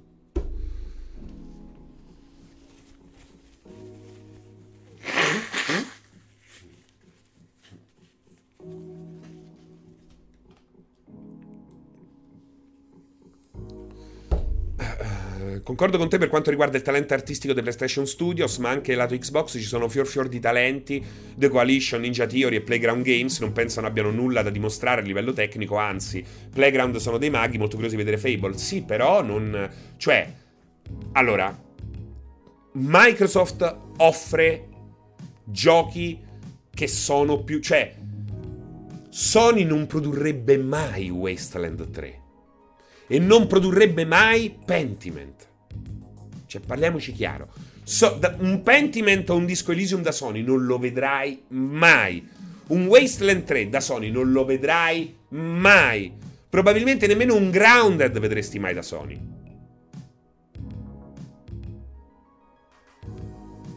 E questo è una cosa che dobbiamo accettare. Però è anche vero che allo stesso tempo Ecco, prendiamo una serie meravigliosa. Una serie meravigliosa che per quel che mi riguarda a livello di gameplay, a livello di gameplay, è il miglior videogioco dedicato agli zombie, State of Decay. State of Decay, il primo, stava in 245 megabyte perché era un, un indie in un periodo in cui gli indie non esistevano sulle altre console. C'era la Summer Arcade di Xbox, era l'unica, eh, l'unico momento in cui gli indie potevano arrivare su console. Questo parliamo di eh, primi anni di Xbox 360, 360. Quando ha comprato gli Undead Labs, non gli ha detto ora ti metto in piedi una software house plurimiliardaria e tu mi fai un gioco, un quadrupla più cinematografico possibile. Che è quello che probabilmente chiede Sony o che avrebbe fatto Sony. E questo è un problema da una parte ed è una cosa molto buona dall'altra. La cosa molto buona è che State of Decay 2, che secondo me per certi versi è inferiore al primo, ma per buona parte lo migliora il primo. State of Decay 2 non è così spendibile a livello marketing perché c'è un po' di clunkiness, non è un prodotto super rifinito, è fatto da Undead Labs, esattamente come il primo, che è una piccola azienda. Anche se fa parte della grande famiglia Microsoft Game Studios ormai da, da, anni, da diversi anni. E State of Decay 3 sembra andare nella stessa direzione. Ecco, il problema, la cosa buona è che Undead Labs, Fargo, Brian Fargo, sono ancora liberi di fare quello che cazzo vogliono e di mettere il gameplay prima di tutto. Speriamo sempre, ma chissà per quanto. Però il lato negativo è che te, State of Decay, anche, non è che puoi dire il miglior gameplay di sempre. Non venderebbe mai dicendo il miglior gameplay di sempre. Allo stesso modo di God of War, dove ci sta Kratos super definito che fa: Hey boy, just move this trunk just, just spost this roach. No? L'unico è eh, Hellblade. L'unico, è, l'unico punto di contatto sembra essere Hellblade. Hellblade è perfetto. Non a caso, non a caso loro sono quelli che hanno lavorato per, per tanti anni con, con, PlayStation. Sono quelli che hanno costruito un, un'esclusiva come Heavenly Sword, molto povera a livello di, Heavenly Sword è perfetta. Heavenly Sword è proprio come è diventato il mondo dei videogiochi nell'80% dei casi dei PlayStation Studios. Gameplay ridotto. Il gameplay è, è ridotto, però è riso soffiato, riempie la pancia. Capito? È come il, la pappona dei cani. Siete trattati come degli schnauzer. La pappona dei cani che ti riempie la pancia, ma poi che te sei mangiata? La pappona dei cani, riso soffiato e carne tritata. Però tutto il resto, Evelyn Sword era una meraviglia. I volti, la recitazione, il budget delle cinematiche. Quello che faceva la differenza. Ecco, Hellblade sembra essere l'unico punto di contatto.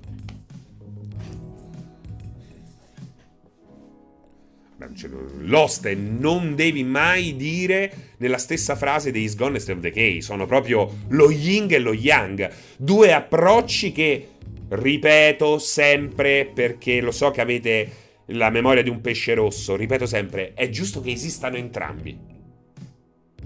Perché uno può anche voler, volere a voglia di un gioco come Days Gone. Fatto meglio, fatto meglio perché Days Gone è proprio il mio primo open world. Sarà bello come dicono essere liberi di andare dove voglio. Lo gombro, lo gombro.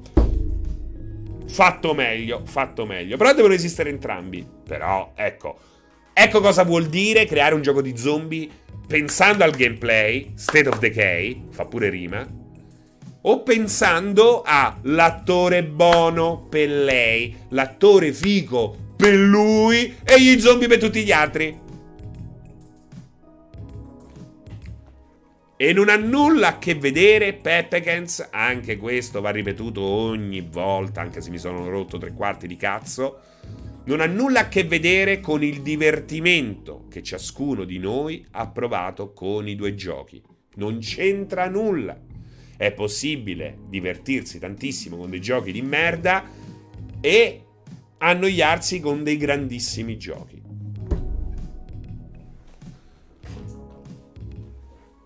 Allora ho ragione che PlayStation la Marvel dei videogiochi sta diventando, si sta marvellizzando, assolutamente, ma che si sta marvellizzando. Assolutamente, sì, certo, è quel pubblico là. È il pubblico Disney, è il pubblico Marvel, è un pubblico di Dici bambini? No, perché non conquistano il pubblico giovane che se non ci fosse Nintendo sarebbe scomparso, starebbe ancora su Farmville, sta su coso, come si chiama? Bro- Brawl All Star. Se non fosse per Nintendo starebbero tutti giocando a Brawl Star, altro che ad, ad attendere Pentiment o, o, o God of War.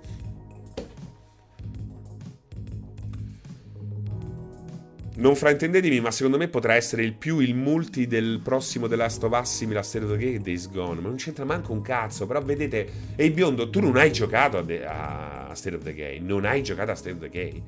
E se non, non conosci una cosa, evita, no? Ci fa pure una brutta figura. Eh. Io non ho preso Uncharted 4 su PC perché tutti i giochi a parte God of War su PC di Sony mi hanno annoiato. Per esempio, ultimamente mi sto gi- divertendo a giocare Modern Warfare 2, gioco de merda, vedi? Uh, idem, il colpo di scena finale a me, piaci- eh, a me non è piaciuto per niente. di che cosa? Uh, il primo Dead Rising per me rimane il top del genere zoom. Il primo Dead Rising è stato eccezionale. Il primo Dead Rising è stato un prodotto eccezionale, un prodotto Uh, però ecco come nasce una serie. Come nasce una serie?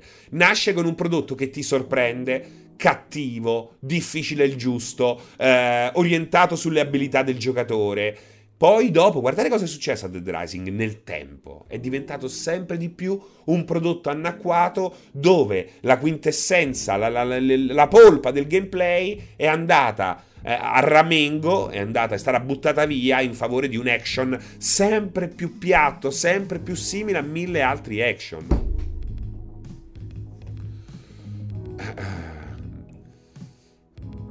Ma non devi tenere tutti in vita, devono morire Gem Kill, devono morire. I giochi Nintendo li giocano i ventenni, non i bambini, i bambini sono attaccati allo smartphone, ma non è vero, Cavillo, non è vero. Cavillo denso uh, di Carrefour, fai un figlio, ruba un figlio in giro e crescilo. Vai, vai, vai in una scuola elementare, eh? vestito da pagliaccio. Vai in una, una scuola elementare vestito da pagliaccio. Poi vediamo come finisce. Ma vai in una scuola elementare. Eh. 130 milioni, sì, lo giocano i ventenni, sì, sì, lo giocano i ventenni. Lo Switch lo, lo comprano i vent- solo i ventenni, solo i trentenni. Eh. Vai a una scuola elementare vestito da clown e ruba un bambino. eh?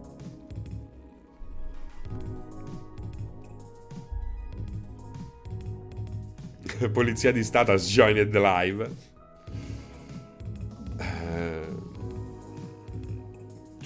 Ah, tu dici Peppegans che loro si offendono? I bambini ormai vedono solo il telefono, strano che Microsoft e Sony esistono ancora, infatti Nintendo si è data al mobile, lascia passare. Ma perché? Perché lascia passare? Cioè, tu veramente lascia passare? Lo, lo hai detto per farmi arrabbiare? Lo stai facendo per, per lo spettacolo? Vuoi farmi incazzare? Perché che cosa dici? Cioè, veramente Nintendo si è data al mobile.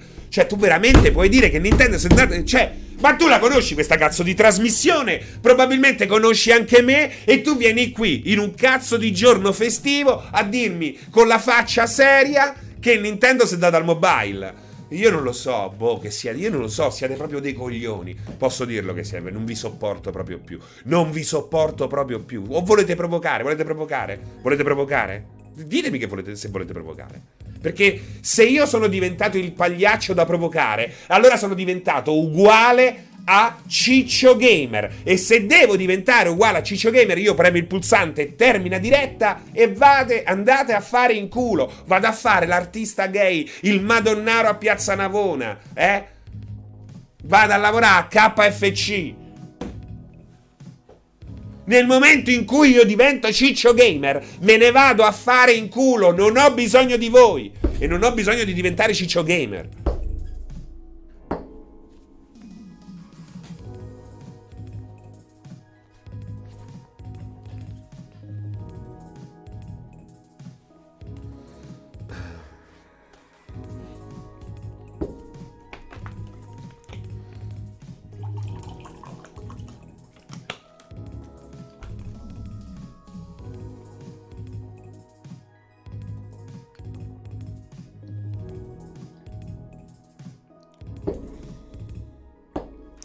Forse prendi di più di stipendio a KFC. Cazzo ne sai, ma quanto prendo io? Eh, ma che ne sai? Ah, che cazzo succede? Vado a pisciare, sento urlare, vado a fare ciccio gamer, non me lo fa. ma nota che, che cazzo è ciccio gamer? Buonasera a tutti, nella mia città c'è PFI, pollo fritto italiano. No, qui vicino c'è tre, le 3P. Non so se è ancora aperto le 3P, eh, che è pollo pizza patatine.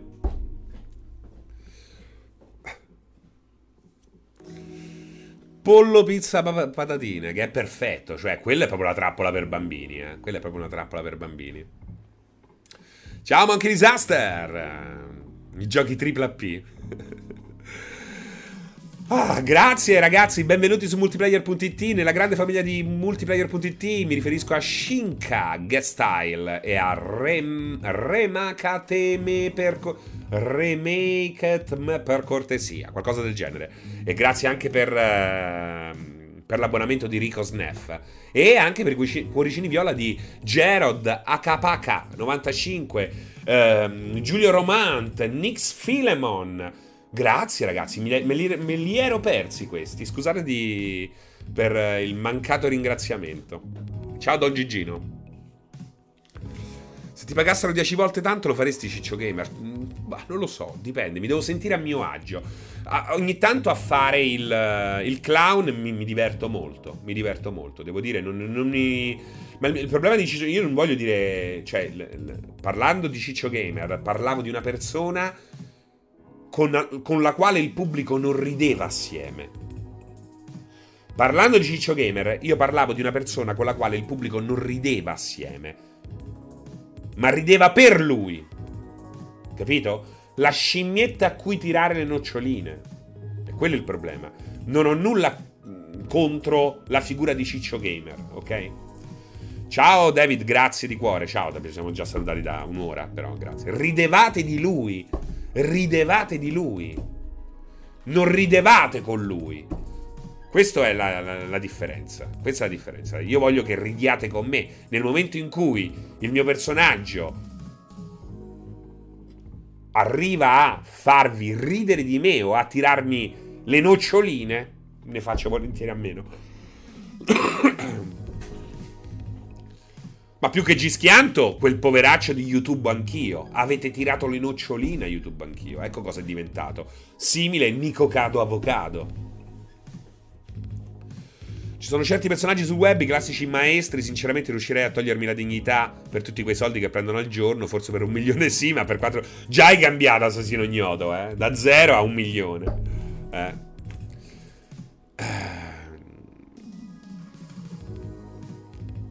È così, gischiante, gischianto ragazzi, che ti vi fa?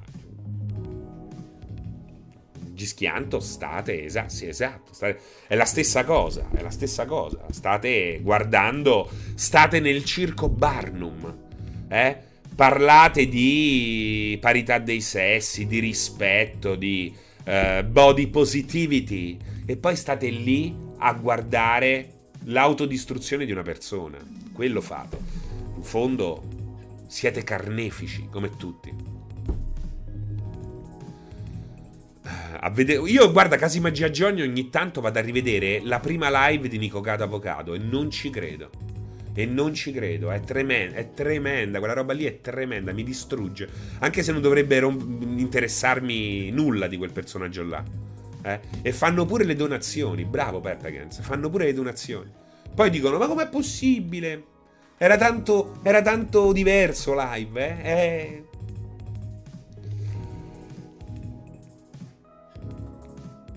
Francetti volevo chiedere, ma davvero Pierpaolo è fastidioso una vita come al corto? Eh, dipende, dipende, dipende, dipende, sì, sì, ma è un fastidio piacevole. È come quando ti, ti gratti la bolla della zanzara e, tro- e, provi quel godimento. Vorresti non provarlo, perché eh, non vorresti che una zanzara ti pungesse, però nel momento in cui stai lì che gratti e la becchi nel momento giusto, nella posizione giusta, fai... Oh, ah, ah, Francetti volevo chiedere, ma eh, questo abbiamo già letto, pi- piuttosto di Gischianto, eh, Gischianto può fare quello che vuole, voi potete guardarlo co- quando e come volete. Trovo orribile che su Instagram Twitch Italia lo metta tra i top, cioè che venga proposto Gischianto come modello e come prodotto da guardare. Quella è una cosa che mi fa orrore, che mi fa vomitare, vomitare. E spero che non accada mai più. Spero che non accada mai più. Oh, David, ma vai a chiedere a loro, invitali a cena e, e basta. Thomas Angri non lo conosco, non lo conosco. E quindi ti gratti tutto il giorno. Io invece non capisco perché Pierpa porta Dark Souls se poi alla fine non gli piace, meno male che guardo solo delle clip. Ce l'hai con Gischianto perché è napoletano. Sì, sì, sì, assolutamente per quello. Solo per quello. Solo per quello, Cencio. Ah. Pierpaolo è quell'amico prevalito. Eh? Ciao, vado a fare la spesa, ci vediamo dopo. Ti serve qualcosa? No. I cianfruscotti al limone. I cianfruscotti al limone. Francesco, pareri sulla saga Bioshock. Eh, il primo Bioshock è meraviglioso. Anche se è la versione for dummies di System Shock. Il secondo Bioshock è l'apocrifo che puoi giocare se hai ancora voglia di giocare a Bioshock. Bioshock Infinite è un prodotto non completamente riuscito, eppure a livello narrativo rimane un, uh, una roba da provare sulla propria pelle. Quindi il primo Bioshock è il migliore, ma stiamo ancora riproponendo in maniera più semplice, meno difficile, meno eh, intelligente, meno attraente, meno interessante quello che abbiamo giocato 22 anni fa. System Shock rispetto a Bioshock ha più gameplay, ha più difficoltà, ha più enigmi intelligenti, ha più sfumature nella sua complessità, complessità da gioco di ruolo. Uh, è più... Uh, No, elegante no, più elegante no. Ecco, Bioshock in eleganza li vince a mani basse. Però il primo Bioshock è meraviglioso eh, e va giocato ugualmente. Eh, eh il primo Bioshock non si scorda mai, dice l'alo trafficante. Esatto, Loch of Jock. Bioshock Infinite va più giocato come guardare un film. Una bella storia. Poi ci stanno dei bei combattimenti, ma ecco, è, è, è quella, fa- è quella è quella direzione là, no? Semplificare per piacere a tutti o semplificare per infilarci una trama che potevi tranquillamente farci un film piuttosto che un videogioco. Ricordiamoci che sono due eh, medium diversi e quindi eh, richiedono degli approcci diversi. primo eccezionale, sono d'accordo. Io ho amato di più Infinite solo perché Elizabeth è fantastica e mi ha trascinato completamente in quel mondo.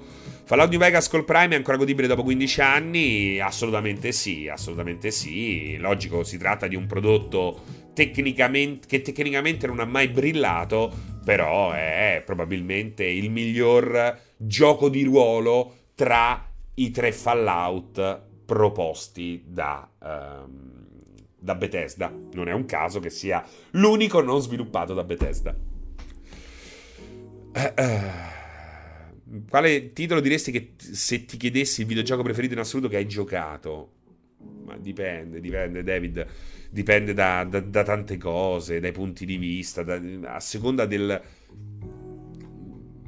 Così è troppo vago. Ogni, ogni periodo della mia vita ha dei giochi che li hanno contraddistinti in maniera particolare.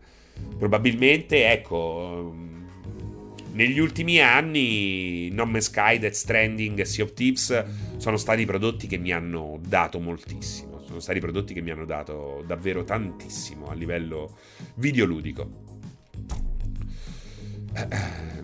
Infatti lo noto anche altrove, è diventato un peso col passare del tempo. Prima era molto più sopportabile. Voglio creare dei personaggi del web. Voglio creare dei personaggi del web assolutamente controproducenti per quello che portano in live. Vogliono creare dei personaggi. Non so esattamente perché lo diceva Windows Twitch. Mi sono perso un po'.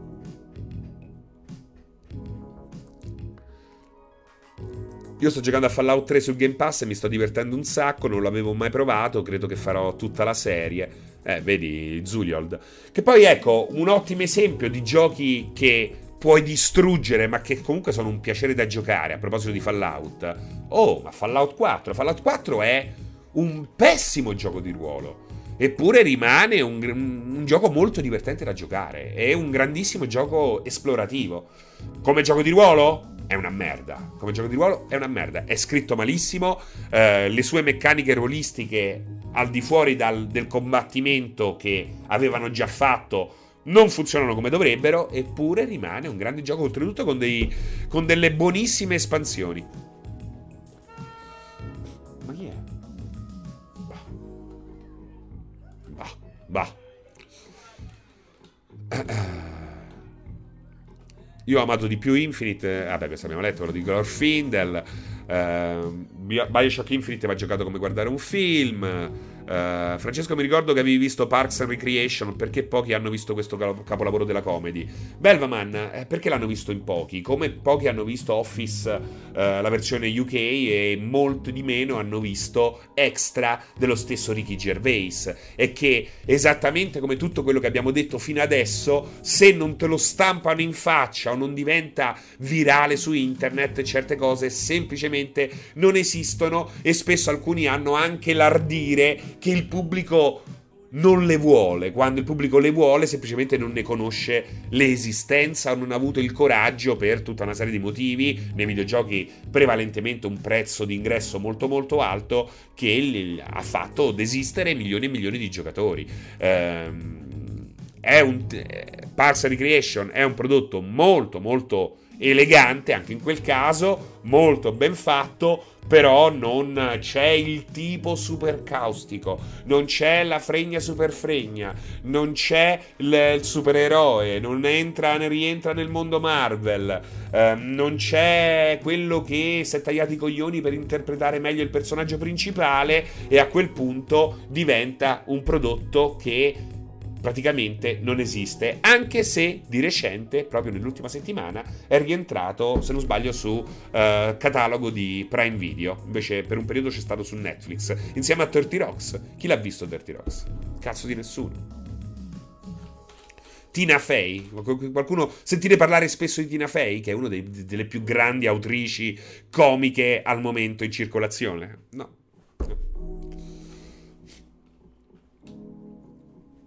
sembra il wow. Guarda, Shinkang Style. Il, il, mio problema è che se tu dici sembra il wow per console non è nemmeno online, cioè stiamo parlando di Kings of Alamur, stiamo parlando di giochi che appunto è metadone di contenuti. Il metadone è quello che si dà ai tossici per farli smettere con l'eroina vera e propria. Ehm, è quello, è, è una roba che io su Xenoblade ragazzi mi dispiace, mi dispiace, tranne il primissimo su Wii U, quello con i Mac, è tutta roba che se non fosse uscita su Nintendo Switch, la gente non dico che ci cagherebbe sopra, ma molti lo farebbero, molti lo farebbero.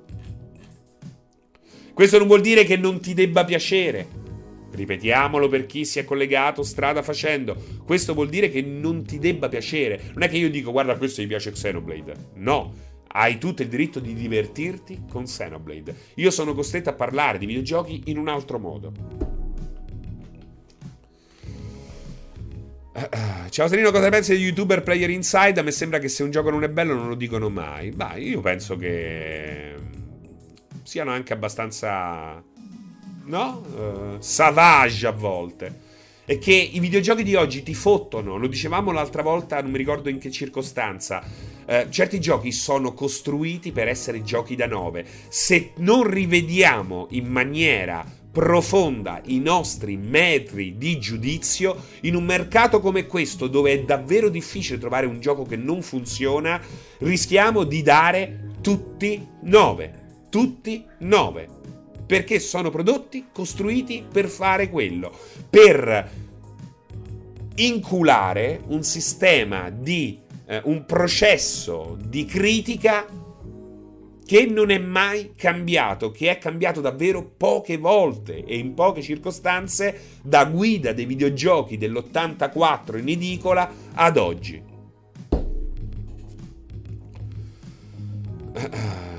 Ciao Joarov, ben trovato, ben trovato. Ciao Mama Africa, grazie, grazie di cuore, grazie.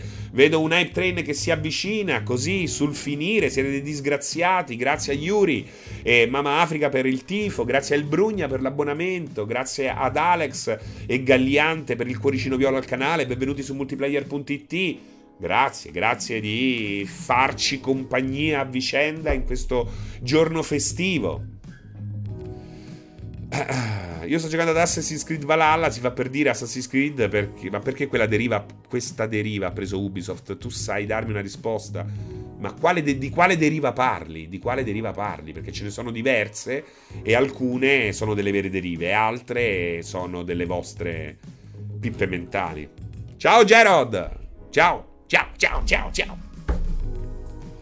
Si può sperare nel prossimo anno nel successore di Switch con Bayonetta 3 non ce la fa proprio? Io penso di sì, che il prossimo anno potrebbe essere l'anno buono. Ho guardato il film On the Line con eh, Mel Gibson, Maluccio, eh, Maluccio non mi è piaciuto, non l'ho visto io, non l'ho visto, non l'ho visto.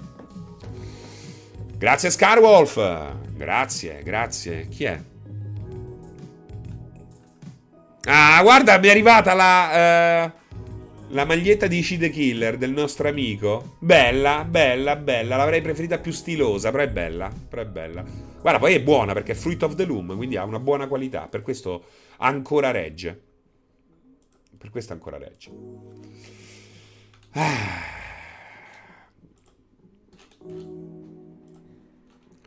No, mi sono perso la discussione sul review della seconda attrice di Kojima? No, no, no, Giaro. Non abbiamo proprio minimamente parlato di quello.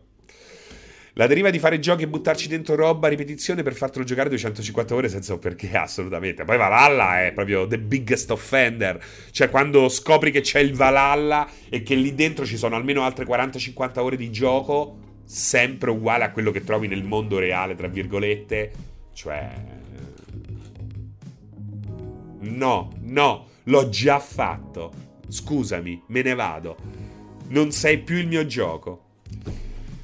Serino comunque l'ho paragonato ad un mio per ricchezza di contenuti. È infinito, anche un po' ripetitivo, ovvio, perché c'è tanto da fare. Ah, ah, ok, ok. Però il problema è che le differenze tra i due prodotti sono enormi. Sono enormi. Quindi capisco che magari tu voglia semplificare, però...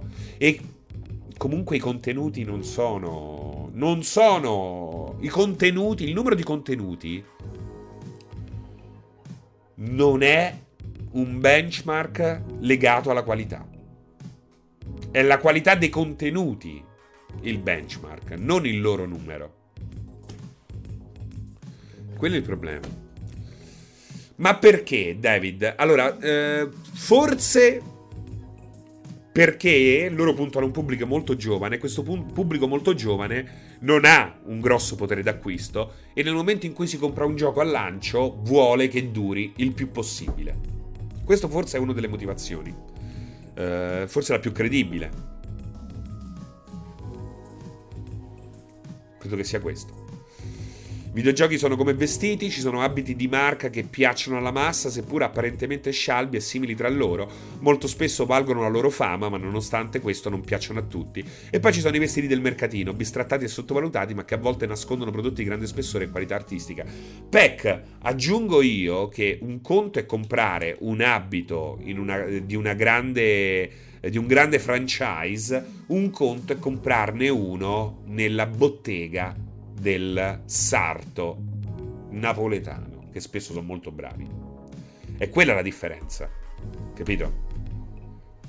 Death Stranding è l'abito del sarto, non tutti se lo possono permettere, tu- ma a livello intellettuale nessun- eh, non tutti se lo possono permettere, non tanto di soldi.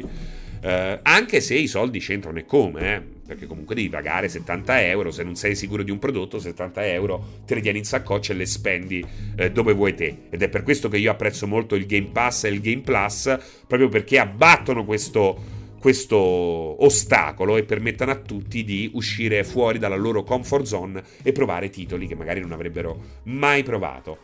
Tanto, scusate. Ehm questo è quanto. Fortunatamente il paradigma sta cambiando. Se il presente e il futuro sono il Game Pass e il Game Plus, esatto. Sì, molto credibile. Peccato perché anche a me all'inizio mi piaceva moltissimo, poi mi ha rotto le palle. Sì, è che lì pure bisogna capire. Eh. Bisogna capire se Assassin's Creed, Assassin's Creed è mai stato un buon gioco. E io ve la butto là. Assassin's Creed è sempre stato un prodotto mediocre a livello videoludico.